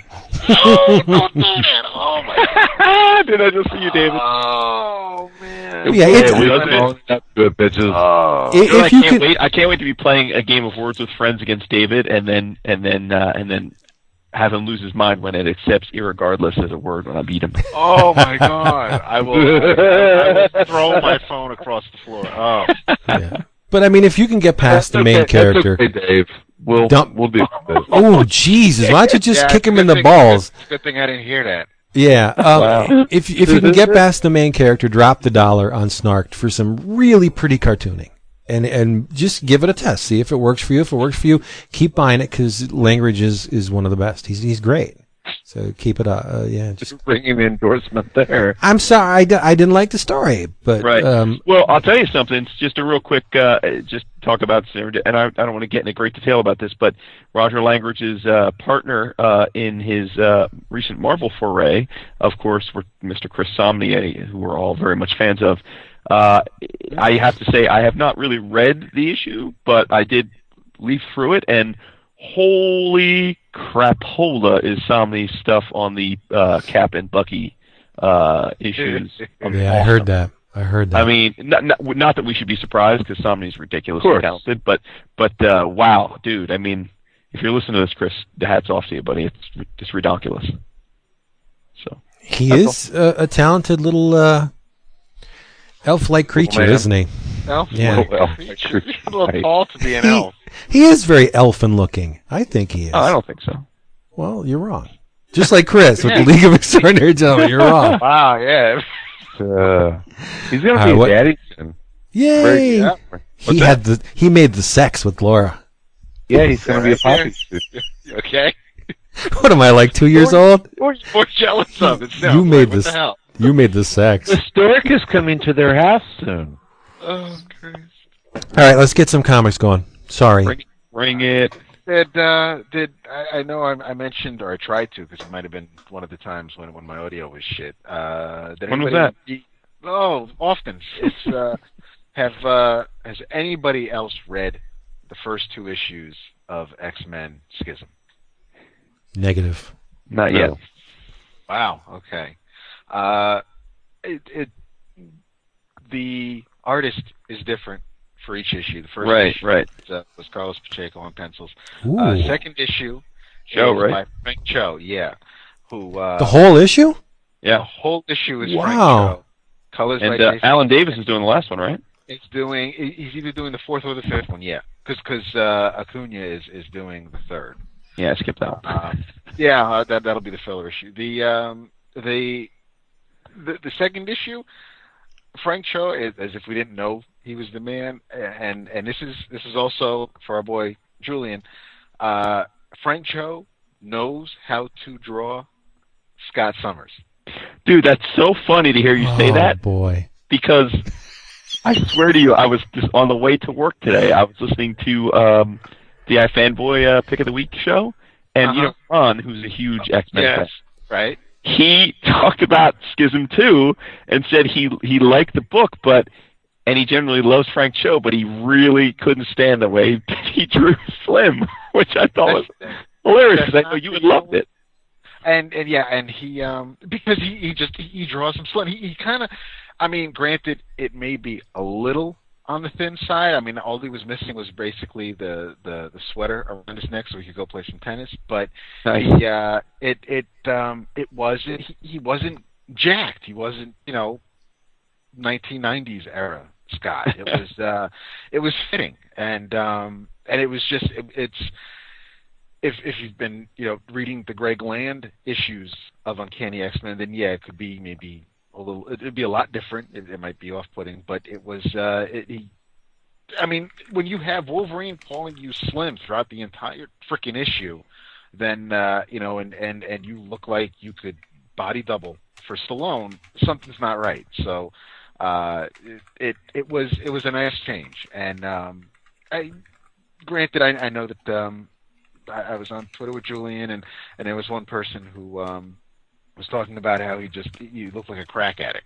And I, like I said, he may have been on the thin side, but if the dude's been trying to do right by his race for the past few years, then then, then I can imagine him being maybe a little worn and run down, especially with this uh, this this eve of doom that, that that they're staring into, and, and, and he, I mean, you, you see you see the uh, the the cuckoos telling everybody where to go and what to do, and, and because it, all over the world you have uh, you have just sentinels going wild, and and uh, and, and so they're they're telling Northstar and Aurora where to go. They're telling yeah, basically they're they're they're sending Gambit over here, and it, it's just. It reads. I don't want to say it reads quick. It it it's it kind of reminds me a little bit of, of House of M in the sense that it, it, there's something going on here. There's it. it I guess meaty. I, I I'd say it, it just it's worth my time. I'm I'm enjoying mm-hmm. it more than I have the uh, the regular monthly issues in some time, and uh, and I'm I'm. Um, I guess I'm curious to see where, where it ends up when we get to the fifth issue and, and the team split, and, and we don't know where Cyclops is or, or if he's still around and things like that. Uh, but I, I, I, I'll have to listen to that episode of iFanboy since, since I've read the issue, and, and I can I can listen to what they're going to say about it. Um, I'll see what, what Ron has to say about it. But I, I, I, I'm not surprised that people who – because I just – I love the Paul Smith era. Cyclops. Sure, so, sure. When when I see him drawn with, with you know basically, I guess Swimmer's body will say it just it it fits it, it feels right, and um, it, if if if I'm gonna nitpick, maybe I didn't like the hair or something like that, but I mean for the most part the dude was was actually you know fit his nickname for once, and and and and also and and to Cho's credit, he drew Kitty Pryde without you know. Defying laws of gravity and, and falling over because she, she actually looks like Kitty Pryde, and instead of uh, instead of the way like you know Land likes to draw a pixie, say you know. But it, it was um, oh yeah, it, yeah, that's it, nasty. Yeah, yeah. It, it seems to be, you know, I like I said I haven't um, aside from Wolverine Weapon X, I haven't read a lot of Jason Aaron writing the mutants, so uh, this this is. This is up there with, I'm not going to say Chris Claremont, but I mean recent type stories. This this uh, this just feels like, like there's something going on. It doesn't feel like it's an event to have an event. It, it just um, I'm I'm impressed with it, and, and I had I went in really with low expectations or not, not thinking there was going to be much to it, but I'm I'm really digging it. And there's a lot going on because not only do you have, uh, I mean everything kind of ties in. You have this um, you have one of the few remaining things from, from Morrison's new X-Men run going on, and um, and and you have the Sentinels, but you also have the Hellfire Club, and uh, and and really violent children. Uh, it's and, and aliens. It's just it's as far as I'm concerned, it's it's different as far as a mutant type book goes. So I'm I'm I'm digging it. I mean, it's it, when you read it, I'm I'm really. Uh, interested to hear what you have to say about yeah, it. Yeah, the return of the uh, Grant Morrison era bad boy, right? Yeah, yeah, Choir. Mm-hmm. And um, you know, and I, I, I remember the uh, I did read up to that. I, I read up to his character and and uh, in in the omnibus. So I mean, I, I this isn't my first time with him, but um, it's it's still that uh, you can the first issue not so much, but in the second issue you can kind of start to see the uh, the cracks appearing in um, in in Logan's and uh, and Scott's relationship, because uh, uh, Scott basically lies to uh, to to Steve Rogers, and uh, and is. Uh, The, the the first issue was, was the setup, I guess. The second issue, where or now we're really hitting the ground running, and and uh, and things are going to start to. Now is when we're going to. They're setting things up so that this is when when everything settles. We'll be able to look at the second issue and go, okay, you know, this is where everything was, was getting lined up, and it, it's um yeah no I, I really like I said I'll uh, I'll just say I recommend it. Are they still in San Francisco?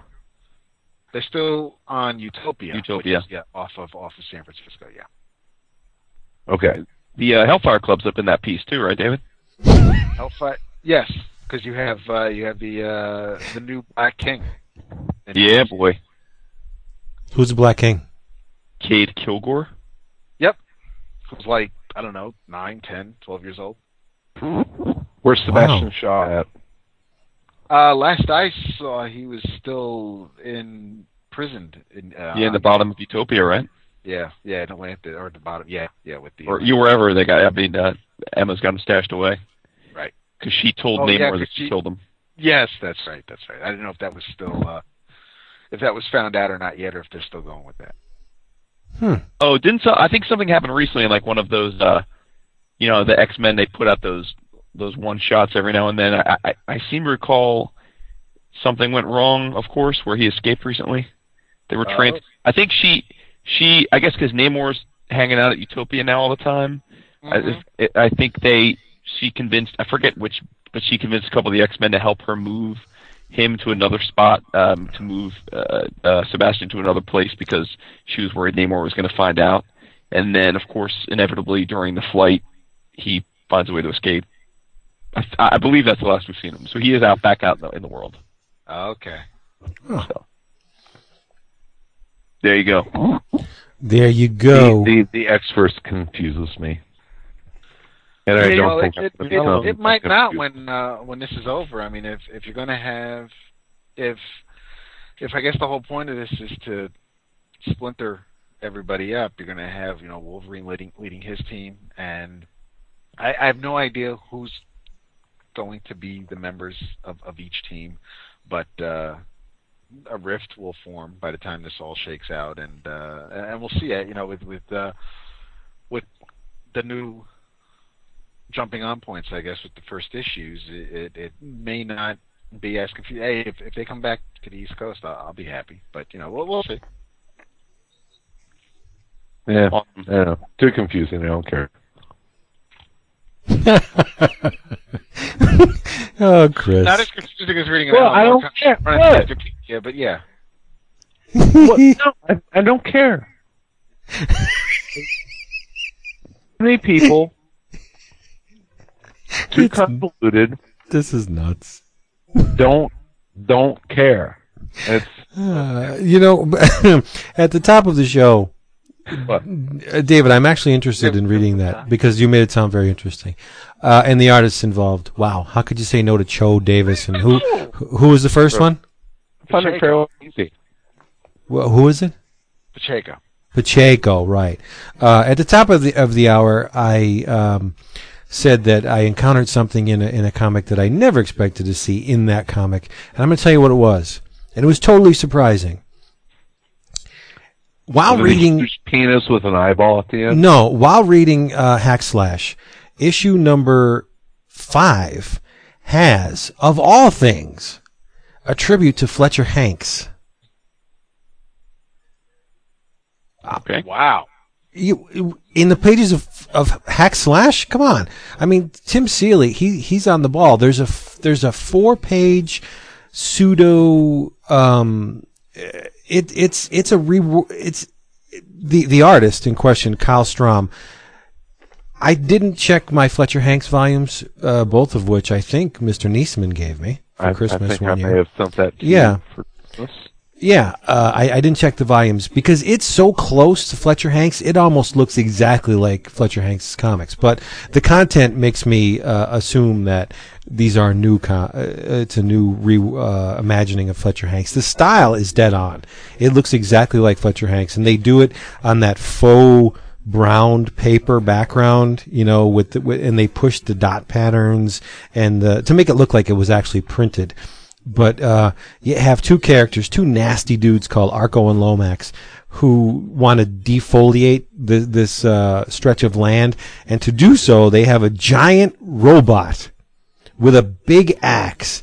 And the robot's name is Paul Bludgeon and Bla- Babe the Blue Axe. and, and, and, and, ah, and that's nat- yeah, and naturally, because you, you have um a threat to the forest, who should come to the forest's res- rescue but Phantoma, Mystery Woman of the Jungle. That's a Fletcher Hanks oh, yes. Ca- character. Yes. You know, the, the chick with the that uh, occasionally uh adopts the skull-faced guys with the blue skin and everything. And so, but later in the story, Tim Seeley inserts Phantoma into the hack slash universe. And she interacts with Cassie and, and Vlad and everybody else. And um, I'll tell you, it, it was a lot of fun and really well well done. Uh, I, I haven't read to the end of Volume three in the uh, Hack Slash Omnibus, so I don't know if these characters have ever met before, but they seem to have a history. Like, this may not be the first time Seeley used Phantoma in, in his uh, stories, because Cassie knows her, and she knows Cassie. So, yeah. uh, and there's well, there's one... One point in the story where Cassie actually gets the power of uh, Phantoma, which is pretty much pretty much godlike, yeah. But she doesn't want it; she casts it off. You know, so you're having a little mini. Uh, I noticed uh, of late a little mini love affair with uh, with with uh, Hackslash.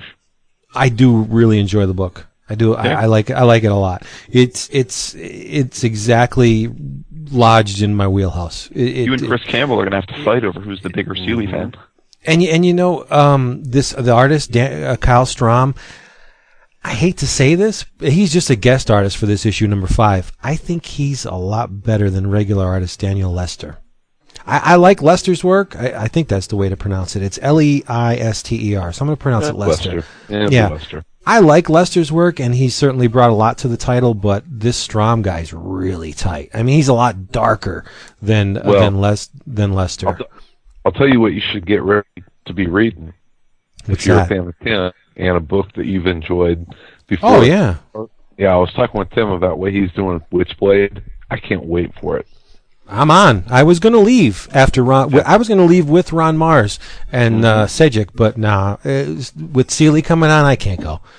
Well, I'm, nah. I'm excited because he's, um, and I hope I'm not letting any cats out of any bags, but he's moving Sarah Pazzini to Chicago. Oh, Jesus. So I'm I'm excited about it. Oh, of course, because mm-hmm. you know, Chicago. How right? could you not? So what, what what's cool about it is that he's working with the artist about it and doing photo you know photo referencing work around the city, and That's I cool. know where, where he's going to have her living is going to be a, above a, a landmark in the city, and and the different neighborhoods that she's going to be in are neighborhoods of Chicago that don't. You know, aren't, aren't widely known about. So it's gonna be it's gonna be a very Chicago book with a uh, a, a New York outsider's perspective. So right. um, nothing wrong um, with authenticity. Yeah, yeah, and and and Tim, Tim will bring that. So I right. think he's he's definitely gonna get that that book back to the roots of. Not just the police procedural, but what made that book fun was the mixing of police procedural with supernatural phenomenon tied with the um, the historic legacy of the character. There's some very, very cool stuff that he's working um, the, the legacy aspect of the character. Uh, into so yeah, I'm I'm very excited about it. See, that's where Ron Mars picked me up because he kind of did away with a little bit of the p- police angle of it, and he brought yeah. in you know the artifacts and the mystical angle, and that's where he just won me over. The, le- the legacy of the of the Witchblade. Yeah, yeah. But mm-hmm. uh, back to Hack Slash. Can, can you not imagine my surprise when Tim Seeley drops a huge reference, not only a reference, but uses a, a, a character created by one of the most obscure comic book creators of all time. I mean, the only place you can get Fletcher Hanks's work, other than the originals, are the two volumes from Fantagraphics. So, I mean, it's like you're taking this left field comic creator and one of his, you know, off-kilter creations and sticking it into a book that's usually within the realm of the slasher film. It just mm-hmm, it mm-hmm. Uh, it just spun my head around. I was like, wow, this is this is cool, but you know, leave it to Tim Seeley to do that. So Dude, speaking it, of that, wait, before you, I just you made me think of something. Uh, did you see who's drawing an issue of Elephant Man soon? Yes, I did. Um, Shaky motherfucking Kane. Shaky Kane, yeah, Shaky Kane. Dude, uh, you gotta you gotta give uh, you gotta give our man Starking some props. He uh, oh hell yeah. He he gets the he gets the. the the uh, underappreciated but massively talented artist to do that book, man. It's you awesome. Know what? After Kane, I wouldn't mind seeing uh, Tom Scioli do a take a stab at Elephant Man. Yeah, that would be dope. Yeah. That'd be that'd be you know, math fly, as the kids say, super math fly. Yeah, I don't I don't I don't know who kids, but my kids say super math fly. What is that about? I don't know, but they say it, and I think it's funny. Julian's shaking his fist at us right now. Super math fly. But anyway, yeah. Um, I do enjoy the Hack Slash. And uh, I, I know, you know, it's not a book for everyone, but it, it just it, it just pierces my my decrepit, dark, uh, evil splatter heart that I just love those movies. And it just it talks to me. So I buy it. Yeah. Damn. Damn. What else we got? I got more. Of course you do. Where's David? Jason, at? Tell me that you read uh, Evangeline. Did you get it? What? You didn't get Evangeline? It's by your boy, Rob Liefeld. He wrote it. Oh, no, I didn't actually. I didn't even realize that. You didn't I thought you were going to talk about The Infinite. No, this is oh. a, a new Image series by uh, Liefeld. And, I don't know about that yet. I didn't get it yet. Okay. Well, I'm just, I'll just give it a promo because I really enjoyed it. Liefeld no, no, no, no, no, no. I'm saying don't don't talk about The Infinite yet. Oh, The Infinite, yeah, yeah. Oh, oh no. Wow. Okay. Okay. Liefeld and Mark Poulton wrote it. The the script, well, the story is by Liefeld and Mark Poulton. The art yep. is by the script is by Mark Poulton. The art and color is by Owen Gienny. And yow, this guy's good. I mean, it's yeah. it's it's kind of cutesy, but it's a dark cutesiness. You know, okay. I mean, it, it, there's a little bit of an anime kind of vibe to the way he constructs characters. Mm-hmm. But, I mean, have you ever read uh, any of Evangeline when Liefeld was doing the book? Yeah, I, I did. I mean, we were talking a while ago. I, uh, I, I did. I mean, I don't know that I, I don't recall sticking with it, though. Not, or maybe Same there wasn't here. Enough to stick with. Yeah, my, my history with the character is really spotty. Like, I think I bought it when it first came out, maybe lasted a couple issues, and then, yeah. you know, whatever. But in this one, you have a uh, an exotic dancer named Heaven Star, uh, mm-hmm. who is uh, blonde, you know, uh, kind of diminutive in stature. She's not a hulking woman. And uh, she she's up on the stage and gets this blast of something, and the Evangeline character, she she assumes the Evangeline, like she has no memory of how she got in that body, what she's doing there, and uh, so she kind of assumes the life of this Heaven Star, goes back to her apartment, and and you know interacts with her boyfriend and and uh, her friend, but she she gets these these visions of hell and uh, the fallen one, and I guess the whole thing about Evangeline was she was one of God's uh, warriors in, in in the heavenly army, and because she questioned his love for humanity, he cast her out and sent her to Earth, and then she was the defender of humanity, so she had to defend that which she disliked and eventually came to love them, blah blah blah. And and this, so you, you have this Evangeline character in the body of someone that's not hers, and just trying to come to grips with, like, what's going on, who she is. But she eventually knows who she is at the end. And knock, knock, knock, I'll, I'll give it away. At the end of the issue, someone comes knocking on the door, and it's the Evangeline body, what I'm assuming is the Evangeline body, with uh, something else in there other than Evangeline. So it's it's it sets up the whole you know, storyline for the next couple issues, I'm assuming, but the art was really nice. Really, really, um, there's a lot of exaggeration in it, but it's a, it's a kind of cutesy evangeli- uh, uh, exaggeration. And get this, the, the four horsemen of the apocalypse are homeless dudes. They're, they're out outside her apartment warming themselves by a, a little, you know, oil barrel fire, and, uh, they're homeless, and war seems to be the most antagonistic of them all. Gee, mm-hmm. What a surprise, you know. But I mean, it, it's it's that that religious concepts that Liefeld seems to enjoy so much. Um, yeah, I, I, I liked it a lot. I, I you know, it didn't. I'm going to give it uh, a long leash because the first issue was really good. But if they start slamming the religion into it, then I'll say goodbye. But yeah, to for, be honest, that's uh, that's why I didn't jump up in that. Yeah, but I like it. This, this uh, um, uh, Owen Gianni, he's he's pretty tight. Draws a, a, a cute woman, and, and he seems to have all his uh, ducks in a row so far with the storytelling. Uh, so yeah, I'm I'm gonna stick with it. It's cute. Ooh. Yeah, sexy in a way. Sexy time. If if if um you know uh kind of pixie-esque badasses are sexy to you, then yeah, give this one a look. I liked it. Cool. We lost Chris with this one, I think. Really? I don't know. What? Ah, uh, he's falling asleep. What's I know. Off of Witchblade? What? What? Huh? All right, well, come on. Keep the bu- keep keep it rolling. What else we got? I got. Um, we had tell us. No, it's you. I was. Uh, I, oh, I was. I was all set to, to do a fanzine flashback, but. I, yes. No, but my notes. My, my notes are shit. No, I do, do, do, do you want one? It's... Of course, you told us we had one coming. I'm totally no, on the fly this episode, as as the listeners can probably tell, because I didn't have any time to do notes at all this week. I know. I, I, I'm roughing it. Huh? What were you busy doing? Oh, man. This week was hell. Really? was, yeah. Yeah, I fucked up. And, oh, and I, had okay. a, I I fucked up, and I had to double double time it to, to get the thing to Zach on time. Um, I, I, I'm well aware now that of the dimensions of the his mystery solved, and I tried to do something that, when reduced to the size of the page, didn't work because you couldn't see anything. It was just too detailed and too too many characters running around. So I, I had that all drawn, and I had to scrap the whole thing. Oh and, shit! And yeah, well, hey, live and learn, right? You know. Mm-hmm. But I I was up last night till like four thirty in the morning doing Dang. this week's. Yeah, you got to get it done. You're but right. anyway, go go ahead, David. Uh. So I was, I was digging out. Um, I stumbled across in, in the crawl space. I was cleaning up all my crap. Um, there was an old magazine from the late, mid to late eighties, uh, called Four Color Magazine, which was a pretty high end.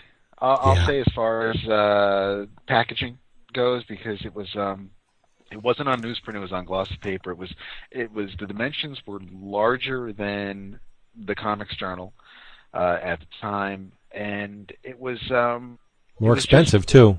It was it was more expensive. It was just it, it. I picked up the first issue. I had the first and, and fifth issue, and uh, or that I that I found so far. But I, as I'm I'm remembering, like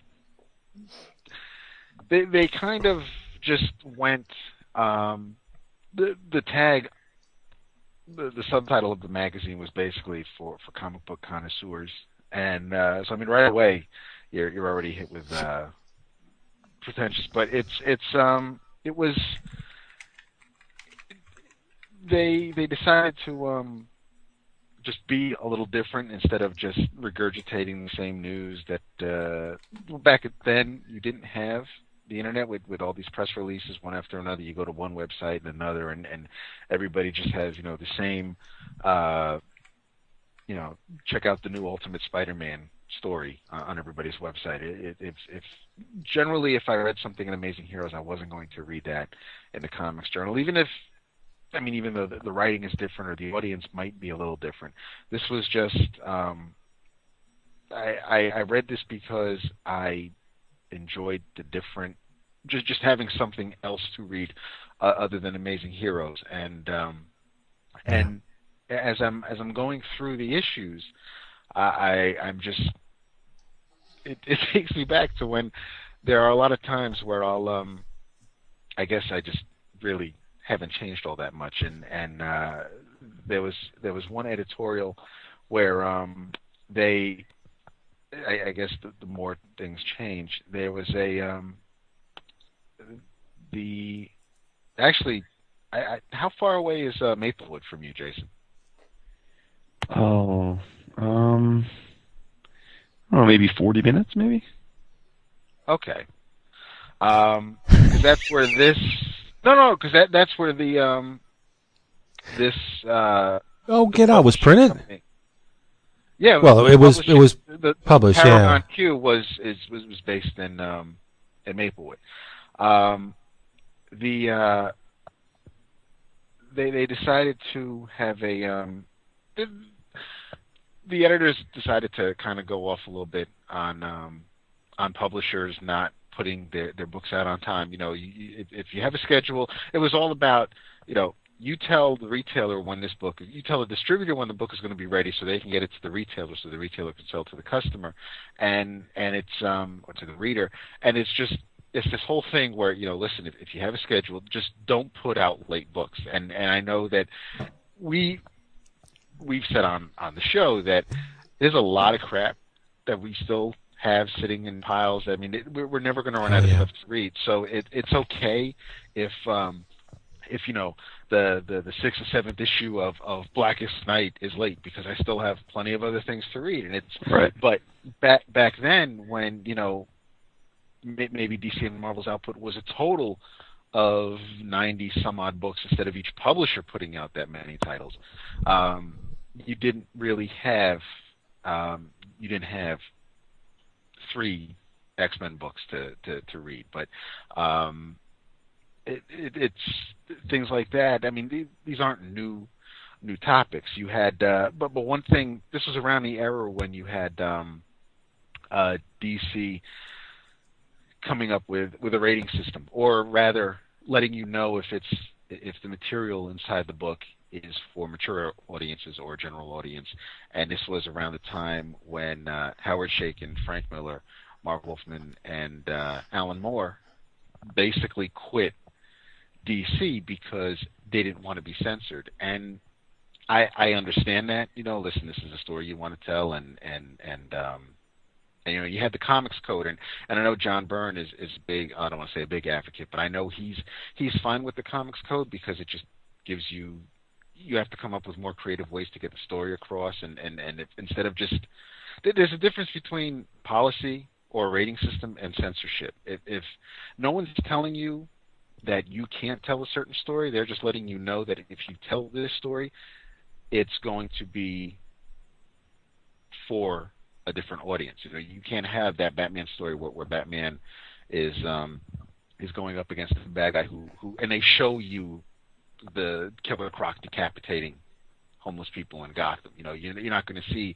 the those old D C covers in a Batman comic. If you do, that's not going to be uh, an intended for all audiences type comic book. And it's just you, like I said, they're just these things just never change. And uh, it was just as the editors are, are writing up their, their op-ed on the whole thing and, and talking about how, I guess, basically the um, the writers or the creators were um, maybe taking it too far. I, like I said, they, they weren't Jeanette Kahn and, and, and, and Dick Giordano and the people at D C, they weren't censoring the writers, they weren't censoring the creators, they were just letting them know that, you know, the, the story you're telling in Dark Knight is not the type of story you're going to be able to tell in the regular monthly Batman book.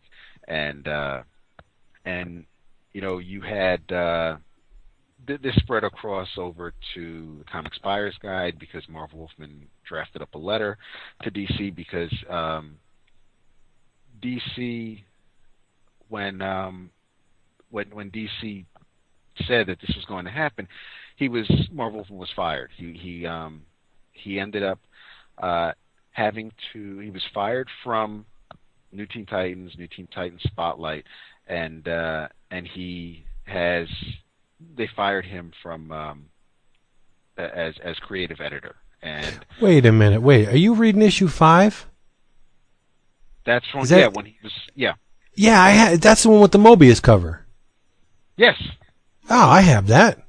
Go ahead. I'm sorry. I tried. I, I tried. I tried. I, I, I, tried, I made a little bit of a homage to that to that image, that, that Mobius image, and Arzak. And, yeah. and I completely fucked up because I, I was doing it in, in acrylic on on um, and the board was not forgiving, and and and the and the, the paintbrushes I had. It was I was doing all this. I was trying to. Basically, I was trying to ink a, a, a painting, and it was just... It, wow. It was and Mobius, too. A lot sad. of little lines, yeah. it, was, it was sad. Um, not a but, good look. yeah, no, like, that's what it's not. Oh, it really wasn't. Um, no, I'm but, not just, uh, just being funny. I know. the, um, But it was just... it, you know, this magazine, and I, I realize I'm going all over the place. The magazine has just been... Um, it's... It kind of just—it's one of those things where it's a time capsule for me. I'll, I'll sit down yeah. and I'll—I mean, just like the Amazing Heroes you sent me for Christmas, Vince. It was—it's it, just—I'll sit down and I'll just—and I'm—I'm I'm taken back to those days, to, to, to when I went to the Dragon's Den on Central Avenue, or, or going around the corner to the uh, to the stationery store and, and flipping through yeah. whatever they issue, had. Issue five was the last. I don't think they only did five of them. Yeah, they didn't. Uh, even though they were all ex- they were expecting. to go longer, and um, you know, at, at the, you get to the end of the fifth issue, and they're telling you that um, what was uh, what did they say the um, the sixth issue was going to contain? Um, I, I remember reading the um, the ads alone make make this a not memory lane, but the oh, yeah. sixth issue yeah. was going to have a uh, a behind the scenes look at Grendel, uh, a look at Epic's new line, which would include Yay. books like Video Jack. Which, Yay! I love wait, that wait. friggin' book. But dude, who was the creative team on Video Jack? Keith Giffen, oh, and on him, right, and um, Dave Hunt on inks. Oh, really? Writer, yeah, the writer, Carrie fucking Bates. Was it, it was Carrie like, Bates? Yeah, you have like the oh, see, I did I C writer writing an epic book for Marvel. Yeah, yeah. But the thing uh, about this four-color magazine that, that, you know, judging by the title, you know, four-color magazine, mag- uh, comics for connoisseurs, I think that was a little bit of bullshit because y- they didn't adopt, like, the Comics Journal stance where they only covered the indies and indies were all it was. It, you know, you would get an issue of this and it would have, like, Mobius in it. And Marv Wolfman, like you said, then you'd have well, Archie. In, because a lot of indie comics were just black and white, so no, you'd have you'd have Archie in there, and and you know like Swamp Thing. So they didn't only pick one aspect of the comics industry; they pretty much had everything. So I think that the the, the name, you know, Comics for Connoisseurs, maybe that meant good comics. You know, this is the cream of the crop. Yeah, okay. But, you know, ElfQuest in one issue and Godzilla and they, I didn't even think there was, there was like a Ralph Snart profile. Yeah, it was a in, Ralph in, Snart article. Uh, they, they did have uh, an article on, on the black and white books like, like Teenage Ninja Turtles and Ultra Klutz and things like that. Um, here, I love Ultra Klutz. Oh my God. I know. Here's, here's one thing. Uh, from the first issue, I actually put this in the fanzine flashback thread. D C plans a new one dollar format. D C Comics announced they will begin publishing select titles in a new format beginning January nineteen eighty-seven, priced at one dollar. This new format that they bill innovative, in quotes, will run thirty-two pages and be printed on Mando paper by an offset press. Uh, we wanted to offer our readers some comics with a higher printing quality without having to go to the deluxe format's one dollar fifty price tag, uh, said Paul Levitz. Um, while D C was not specific, they have said the production values of the titles will be higher than the standard seventy-five cent comic. The first title in this new format, and I remember this, will be Doug Munch's and Gene Colan's monthly Spectre series. Several yeah. other titles are expected to follow in early eighty-seven. While Four Color applauds any new innovation in production, we question whether consumers will be willing to pay an extra quarter for what is basically thirty-two pages. I think Omega Men was one too, right? Was, was, was it thirty-two pages of story or thirty-two pages with ten ads? thirty-two pages. I don't think they. Yeah, I don't think they did ten ads back then, did they? I think it was. Um, Eight. I think it. Yeah, it was less than so was because twenty, stories was, stories ran twenty-four pages, I think. Yeah, I, if, I could be have, wrong. Have, have you guys, by the way, Have you noticed that Marvel's dropped twenty pages? Yeah. Yeah. Yeah. Mm-hmm. Yeah. I, I got today's Hulk. Um, I think it's so, what's the so, issue number? I don't. I don't know. But the Fear Itself issue of Hulk, and it seems pretty thin. So twenty pages for three ninety nine. Two ninety nine. No, for three ninety nine. Right. Two ninety nine. Hulk is two ninety nine. Hulk is two ninety nine. Yep. Well, yeah, that was what Marvel announced, is they were going to do the D C thing. They were going to go to twenty pages for two ninety nine books, and yeah. Oh, okay. So they are they're dropping their price for the for the twenty page books. It appears that way. Yeah, yeah, supposedly. I mean, I I wouldn't be surprised if they try and sneak some twenty page three ninety nine books in, but yeah, that, that's supposedly what they're doing. Yeah. Okay. Well, good for them. There's there's the one thing I'm I'm reading from the first issue is uh, is an interview with uh, with Dick Giordano, so I'll I'll take some of the interesting things out of that and uh, and mention it probably next week. But yeah, that, that's what I'm saying. I wanna I I mean, there was just I thought I would be able to read and, and, and jot down some things to talk about, but I just I I, I got immersed in it. It just uh, there was no coming up for air. The, the, the fancy, fancy, we're all Dalek again, dude. Fuck, fuck. Yeah. I'm telling you, you need to get that fixed, dude. I don't. Uh, it's baffling. Just Can I send you a new fucking headset? I think that's gonna get some fake. I will. I'll do it. I'll send you a headset. I'll do it. Well, look. Don't so, take me. So, in keeping with tradition, uh, I want to give a little shout out to another Top Shelf book. Uh.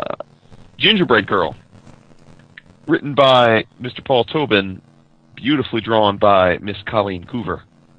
For those that don't know, they are husband and wife. Mm, yes.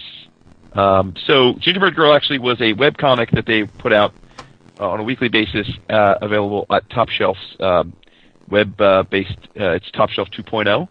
Um, so if you're interested in this, uh, you can actually go and read the entire thing for free, online if you so choose. Um I read the first few online, liked it, and then uh, went and ordered the uh, book because I still prefer to, when I have the choice, to sometimes read things and have them in my hand. Um, it's a uh, pretty small little book, so it's quick read. It's um, uh, it's a small format. It's I think it's uh, six and a half by seven and a half, so not quite square, but but pretty small. It's uh, perfect bound, and it's one hundred twelve pages. So yeah, it's more of a little graphic novella than a full-on O G N, I would say. Um, but first of all, I got to give mad props to Coover's art style. It's so clean mm. and, and so illustrative. I mean, it's it's great stuff. It's it's um, you know, it's it's uh, it reminds me of a uh, she's like a modern uh, Dan DiCarlo. Oh yes, but maybe really with a little bit, little bit more curvy, I find. Yeah, yeah, definitely, definitely. But I just mean like in the expressions yeah. and the cleanliness and, and yeah. sort of the the uh, just uh, no the overall aesthetic. Line. Yeah, exactly, exactly.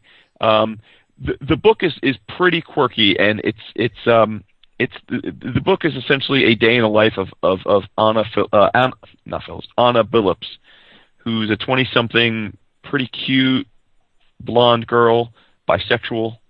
Uh, nice. Yeah, yeah, it's bisexual. Um, and what what's fascinating about the book is you don't know if she's either completely batshit insane or this is a science fiction book. And they don't really ever tell you. They leave it up to you to decide.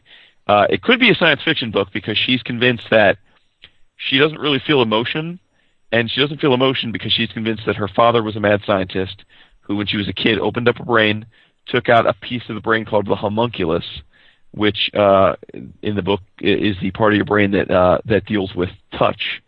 Uh, and he removed her homunculus and put it into a clone of hers that looks just like her, her, which which and then raised her as a twin sister. So in this in this world, she completely believes this isn't like she genuinely believes this is true, and uh, she's constantly on the search for her missing twin sister, and she's convinced that uh, that once she finds her, she'll be able to feel again. So. That sounds very cool. Yeah, at the same point in time, though, you're you're introduced to the fact that she's from uh, uh, the fa- her parents were fight all, fought all the time. They got went through a bitter divorce, uh, and she's noncommittal. She can't commit to anything. In fact, I mentioned she's bisexual. She Uh, at the very first page of the book, so I, I won't even treat this as a spoiler, because if you go online and read the first page or two to decide if you want to buy it, you'll see this. She, we're introduced to her, and she's uh, in her panties in her house deciding what she's going to wear for her date, and she explains that she's got two dates set up for the night, one with uh, with a boy that she likes, one with Chili, the girl that she likes, and she's not sure who she, she's decided she's going to go out with whoever shows up first.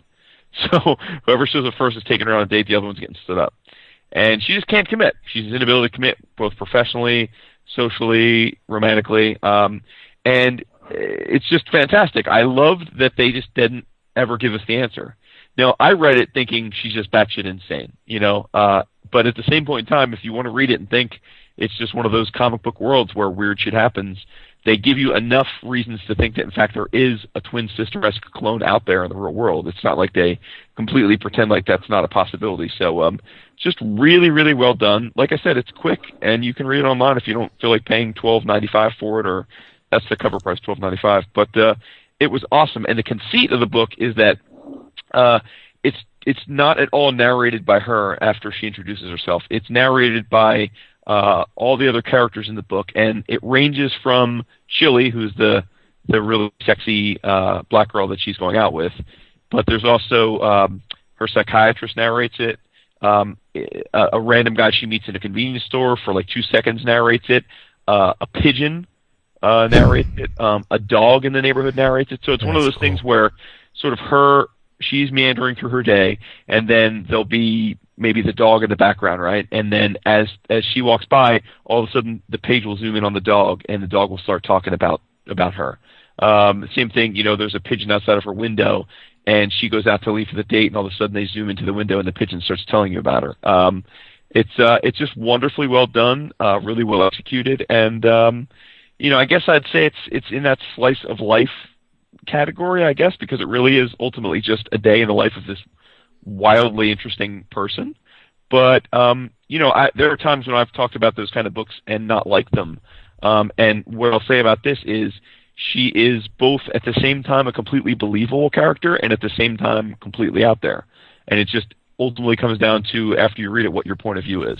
Is she just totally insane, or is she just uh, living a really freaky life? I I, I don't know. I, I I came away thinking she's just totally insane, but. Um, The cool thing about it is, since she's so cute and sexy and interesting, even though all the people that are in her life know that, like, they think she's insane, but they don't let that get in the way of the fact that they either want to bone her or be friends with her or or be around her. They, you know, she's she's charming enough, in spite of her insanity in their minds, that they they they tolerate it. You know, they just sort of they treat her as if she's got issues, but they're okay with them. So it's uh sounds like it's, me. It, it is you. It's pretty much a female. If you were a sexy bisexual uh, blonde girl with a pixie cut, this is you. Um, so yeah, uh, to, hat tip to Hoover and Tobin. Oh, if there's ever a line that has defined this show, that is right. It. Right. Tobin uh, has written a bunch of uh, of Marvel Adventure stuff. Um, mm-hmm. Colleen is, has done a bunch of uh, of, of of indie stuff. Um, but uh, this is the first time that I've seen them together. I mean, I've known them for a long time as being a married couple, but I've never seen them work together before. So I hope they, they have more than nice people, by the way. If you ever meet them at a convention, incredibly nice people. Yeah, you know, I um, actually did meet them just in like a passing second at uh, at Sedos Edos. Like mm-hmm. uh, I I um I don't even remember. I was at somebody else's table and they came up to say hi to them, and uh, just a quick like, how do you do? But I didn't even, you know, I just I, don't, I didn't even introduce myself or say I was yeah. part of. I just I just, just, just very, uh, very pleasant, nice. You could very good people. Yeah, so highly, like, highly recommend. I, I uh, definitely, I definitely say that. Give it a give it a, a whirl. So, David, what were you going to say, buddy? I saw him last year talking to uh, Nick Dragotta at uh, at New York Comic Con. Nick Dragotta, yeah, yeah. You know, I got to say, Chris Staros has a really good eye. Oh, for sure. Hell yeah, yeah he, is. he does. Yeah. The rest of them ain't so bad either. Got the book of the year. Got the book of the year. I'll pick that. Jesus Christ. Hey, everybody! Thanks for being here. It's been fun. It's another episode. Of, yeah, it's it. It's an, uh, another episode of eleven o'clock Comics, brought to you by Discount Comic Book Service, D C B Service dot com. Get your comic books way below what you'd pay for them at uh, traditional brick-and-mortar comic book stores. It's awesome. thirty-five to seventy-five percent off everything in the shop. It's great. D C B Service dot com. Remember that code, E O C eight, if you're a first-time customer. And in your travels, I got two things, and I don't care, but I do. Of course you do. Number one, yeah. keep an eye out for... Uh, it's from Image Comics. It's by written by Robert Kirkman and drawn by Cliff Rathburn, who has been the uh, gray tone artist on Walking Dead for a long time. He's uh, he did um, Brit. I think he did the the six issues of Brit with Kirkman. Um, he worked on Fantastic Four Foes. Uh, Something with Superman versus Lobo. Rathburn's great. He draws a lot like um, Ryan Otley and the Invin- the Invincible team. Um, who's the other guy? Um, Otley and uh, oh oh crap! Yeah, come on. Oh shit! the, huh? the, the other the other guy on Invincible. Oh, yeah, the other guy, the guy who started. I'm just gonna watch the you what? struggle. Wait, I didn't. I'm missing the whole. What did the, you the other the, the other artist, the first artist, the first creator, artist on Invincible. Um, Ryan Otley's the current artist. Oh my god! Yeah, I'm being we stupid. Suck. Holy shit! Yeah, but he draws a lot like that guy that we can't remember. I, I suck. Um, yeah, you Ryan uh, Ryan Walker. Corey Walker, yeah. There Corey Walker, yes. He draws a lot like um, Walker and Otley. He's in the same camp. But it is a hyper-violent, I mean, extreme swordplay, bloodletting, heads ripped off, uh, quartered, uh, brains flying out all over the place. There's nudity in it, but it is gorgeous. Rathburn draws like a motherfucker. You have to see this thing. It's called Reaper. Uh, in a nutshell, you have this despicable Lord Shirak, this overlord who's been ruling for hundreds of years, powered by this mysterious gem, and Reaper is the guy that they pay to take him out. Okay, so it's like feudal Japan, ninjutsu, kung fu, swordplay, wire fu action, but it is gorgeous. It's in black and white. Uh, this volume is the original volume. It's six dollars and ninety-five cents. They've recently published a follow-up volume. I ordered it, but I don't remember how much it was. So you have Reaper and you have What Comes Next. Keep an eye out for that. And in your travels, walk away from the new issue rack and see if your retailer has like cheapy bins or, you know, dollar issues, because today I found, and, and this is just, you don't have to pay three ninety-nine. Bogarted here? No, I told you I was going to do two. You don't have oh. to pay, you know, two ninety-nine issue for, for a lousy two dollars. I got a V G Plus copy of Marvel's Fear, number eight. And I will tell you, I, I guarantee you, you will not be able to buy a comic new today that has the amount of artistry and the quality of artistry that appear in this issue. The first story is drawn by John, the cover is drawn by John Severin. All right, right there, it should tell you that you're going to, you know, you're in the major leagues with Severin. There's a Kirby Ayers story that leads it off, followed by a Don Heck story, followed by two Steve Ditko stories, and I got the damn thing for two dollars. There's nothing on the stands that's ever going to compare to this. Ditko, Kirby, um, it's just, it's crazy. It's Fear number eight, and I got it for two bucks. So while you're at your comic shop, get away from that new stuff and look at the old stuff and see if you can get a deal on something really legendary like this. Severin, oh my God, the cover is just amazing. Severin's like, I look at his work and I think, God damn it, why can't I draw like that? I would love to be able to draw like John Severin. And he's still doing it at like one hundred fifty years old. Now, he's old, but he's he's still doing it, and he hasn't skipped a missed a beat in, in however many years he's been doing comics. Whatever. Yeah, there you go. Chris always has to tap my balls whenever I do you something. Done? You finished? I'm done. I'm done. Go ahead. Say League of Extraordinary Gentlemen. Go ahead. You want, uh, you want another toke on that? I do. You gonna three-peat it? Come on. What? Speed no, bump. I'm just checking to see if you're done. Speed bump. Mm-hmm. Go on. Um, something I want to talk about tonight, but um, Vince wouldn't shut the fuck up. So. Oh my we'll God. The, uh, when we get the uh, the, the in your travels, maybe I'll get a uh, word in edgewise next week, and David might even be able to say a syllable or two. See, he's so uh, full of shit. And the time he was sleeping, he didn't even know who was talking. Chris, and, I mean, uh, David, David, and Wood went on for a long time today, tonight. True, I didn't hear, I'm gonna stab David, you when I see you, right in the David, neck. Well, and that won't be till like three years from now, because you don't ever go to conventions. Oh snap! See, I know. Gotta, gotta David tap my balls because mommy and daddy are fighting. Uh, oh um, my God! I know. I'm not gonna see you until like you know next October. Yeah, we'll because see. Because you won't that. come to Chicago to see me. And you're bailing on me. I'm getting David. David, hi, buddy. Hi. He's back. Go ahead, Chris. It's okay, David. Mommy and Daddy aren't fighting anymore. No. Daddy's just sleeping in another room. Dad, Dad, Daddy finished off his, his six-pack and is passed out on the floor now. I'll tell you, this malt liquor, damn, this pack's a punch. All right, in your in your travels, um, and I want to talk about it next week because I finally got around to it, and it is a big old bucket of awesome. Um, we've talked about Sean Murphy a lot on this show, Hell and yeah. what a fucking badass he is. And I finally got around to reading the entirety of uh, he and Cy Spencer's Hellblazer City of Demons arc.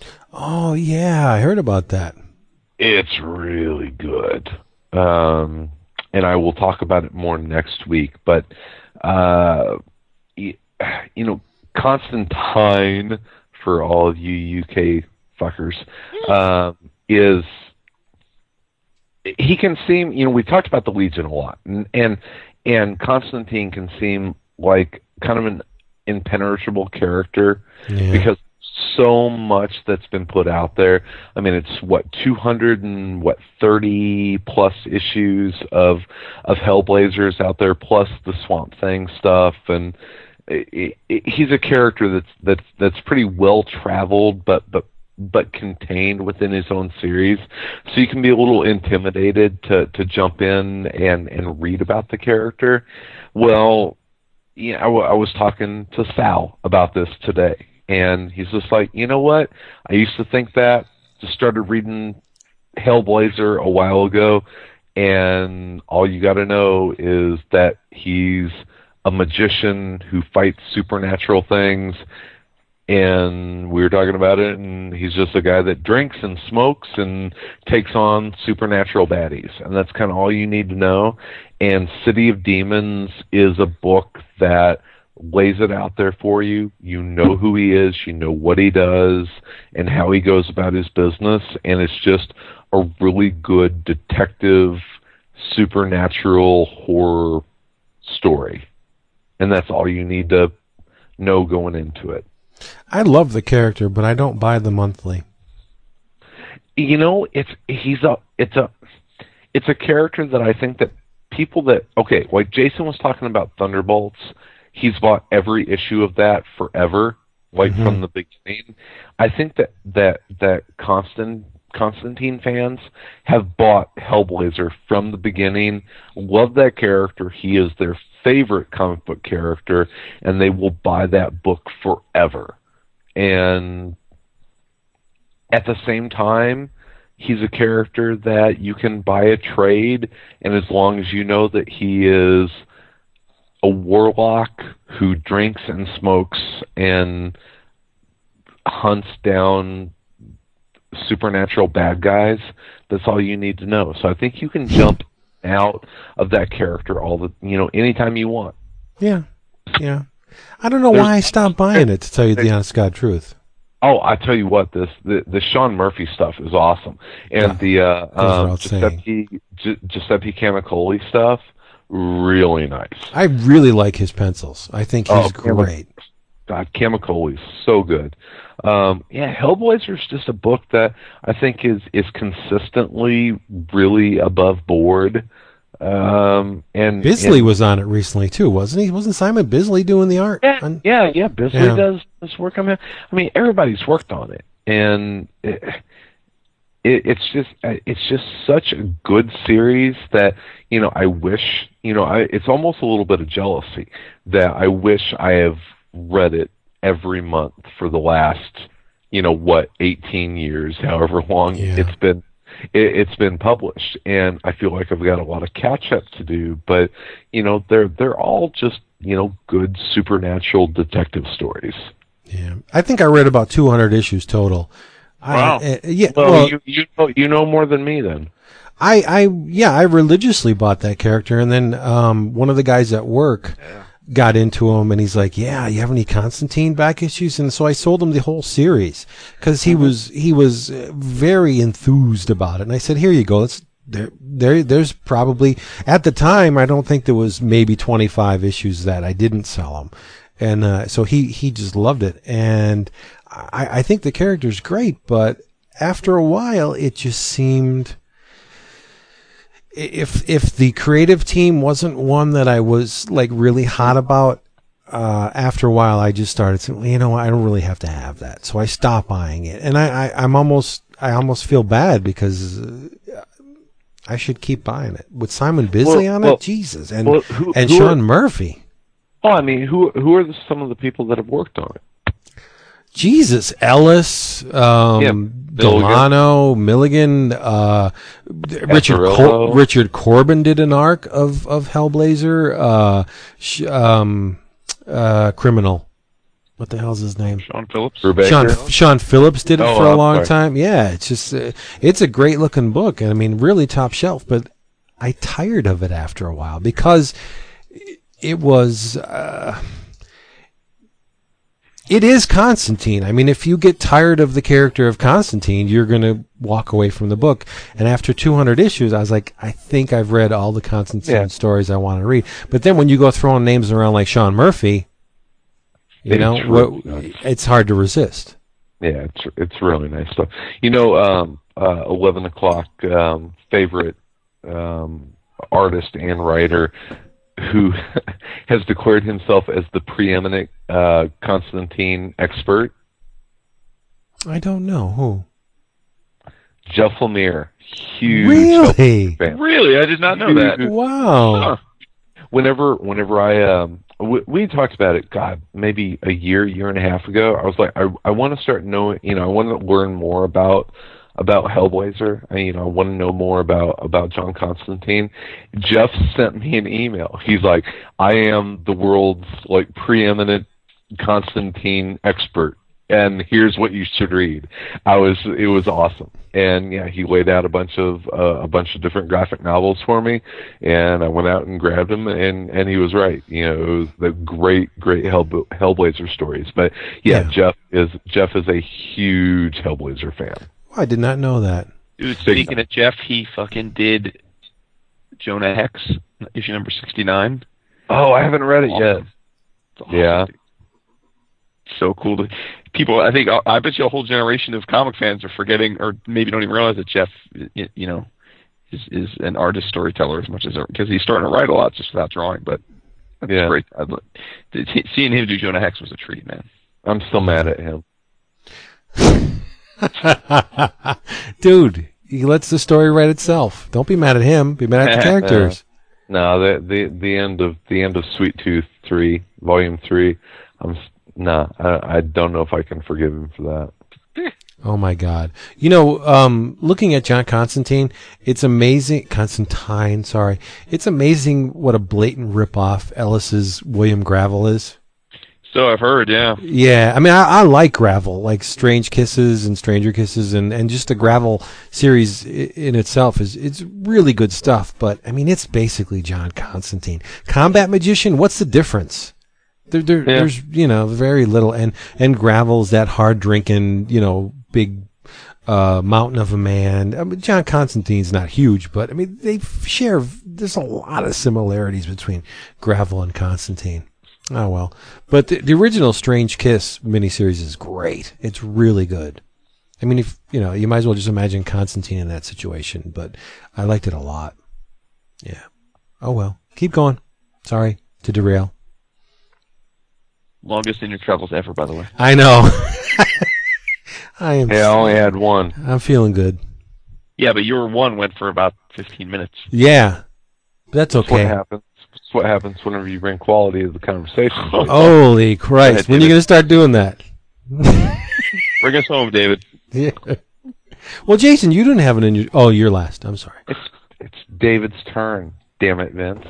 I'm sorry. God. I'm new Did we to lose David? Thing. Did we? No, he's still there. We can't hear him. All right, well, I'll go while we're trying to figure out his situation. Uh, another image book for that ass, uh, and that would be... Uh, It's it's actually a book I, I do want to talk about. Maybe I'll talk about it in a week or two. Um, Moriarty, The Dark Chamber. Uh, I am a huge Sherlock Holmes fan, and so I was very excited about this book. Uh, and uh, the first few issues just hadn't gotten around to reading them, but I did read them, and I enjoyed the hell out of it. Uh, basically, it is a look at Moriarty as an old man. Uh, he has basically been bored with his life ever since he killed Sherlock.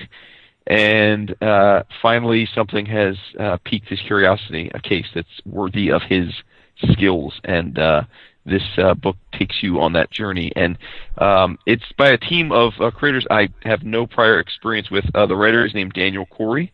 Uh, and the uh, artist is, uh, and I'm probably butchering his name, uh, Anthony uh, Decidue. It's D I E C I D U E. Uh, uh, again, very hard to say, but I'll say Decidue, uh, and it's freaking awesome. It's very, it reminds me a bit of uh, Rebecca Isaacs stuff. Um, he, he, a lot of it's uh, inked right over, uh, colored right over his pencils, but it's really, really nice uh, stuff. So, um, so far so good. I'm really enjoying uh, the start of this uh, mini. It is pretty. Yes. Yeah. David, where you at? Wow, is that a hang up? Click. Yeah, I heard it click too. Well, there you go. Well, you did two of them, so I guess we can say goodbye for David. Yeah. Oh, well. David, where are you? This is sad. I hate to have Call me. All right, everybody. So uh, thank you for being here. We'll be here again next week. I hope you will be too. I hope David's here. That's yeah. Right. And uh, so we'll see you. And we love oh, you. Oh, and, and if you... Uh, any of you Mark-ass busters out there feel like facing off against some uh, real competition in fantasy football, on the forums is a uh, thread for the uh, eleven o'clock football sign-up, so make it make it rain, bitches. I'm, slipping, I'm slipping in the baseball league, man. Dude, I know I was about, you know, two, two and a half weeks ago, you were first and I was second, and I was about to talk about how awesome it is that the hosts are dominating the league, and then I checked today, and I'm sixth and you're fourth. I don't know what happened. Yeah, I know. I, I hadn't been I hadn't been out of first place since like week two. I know, and I had called up from I was I was started off in the basement, moved all the way to second. I was like, yeah, I'm gonna make make this interesting, and all of a sudden we got laughed at. Stupid, do they stupid game. Do they shorten Mark Ass Buster to just like Buster? Because I think the phrase is so cumbersome. Like to call somebody a Mark Ass Buster, it, it just doesn't roll off the tongue a, as easy as Buster. You know, he's a Buster. That's fun. That's that's easy to say, but yeah, Mark well, Mark has Buster. That's just weird. I don't know. Yeah. I'm sorry. Blame it on good. the blame it on the Old English. In Woo! The my, of my Uncle Cleotis, get in where you fit in. That's right. Hey everybody! Again, thanks for being here. We'll be back next week. We hope you come join us because we ain't stopping. Say bye bye. Bye bye. Bye bye. Just say no. It was like, oh damn it, the mute button. No, he's he's uh his audio's fucked up. He said he said like we we sounded in slow motion. Really? Yeah. Uh-huh. So throw on throw on back to for David because he loves you too. I know it.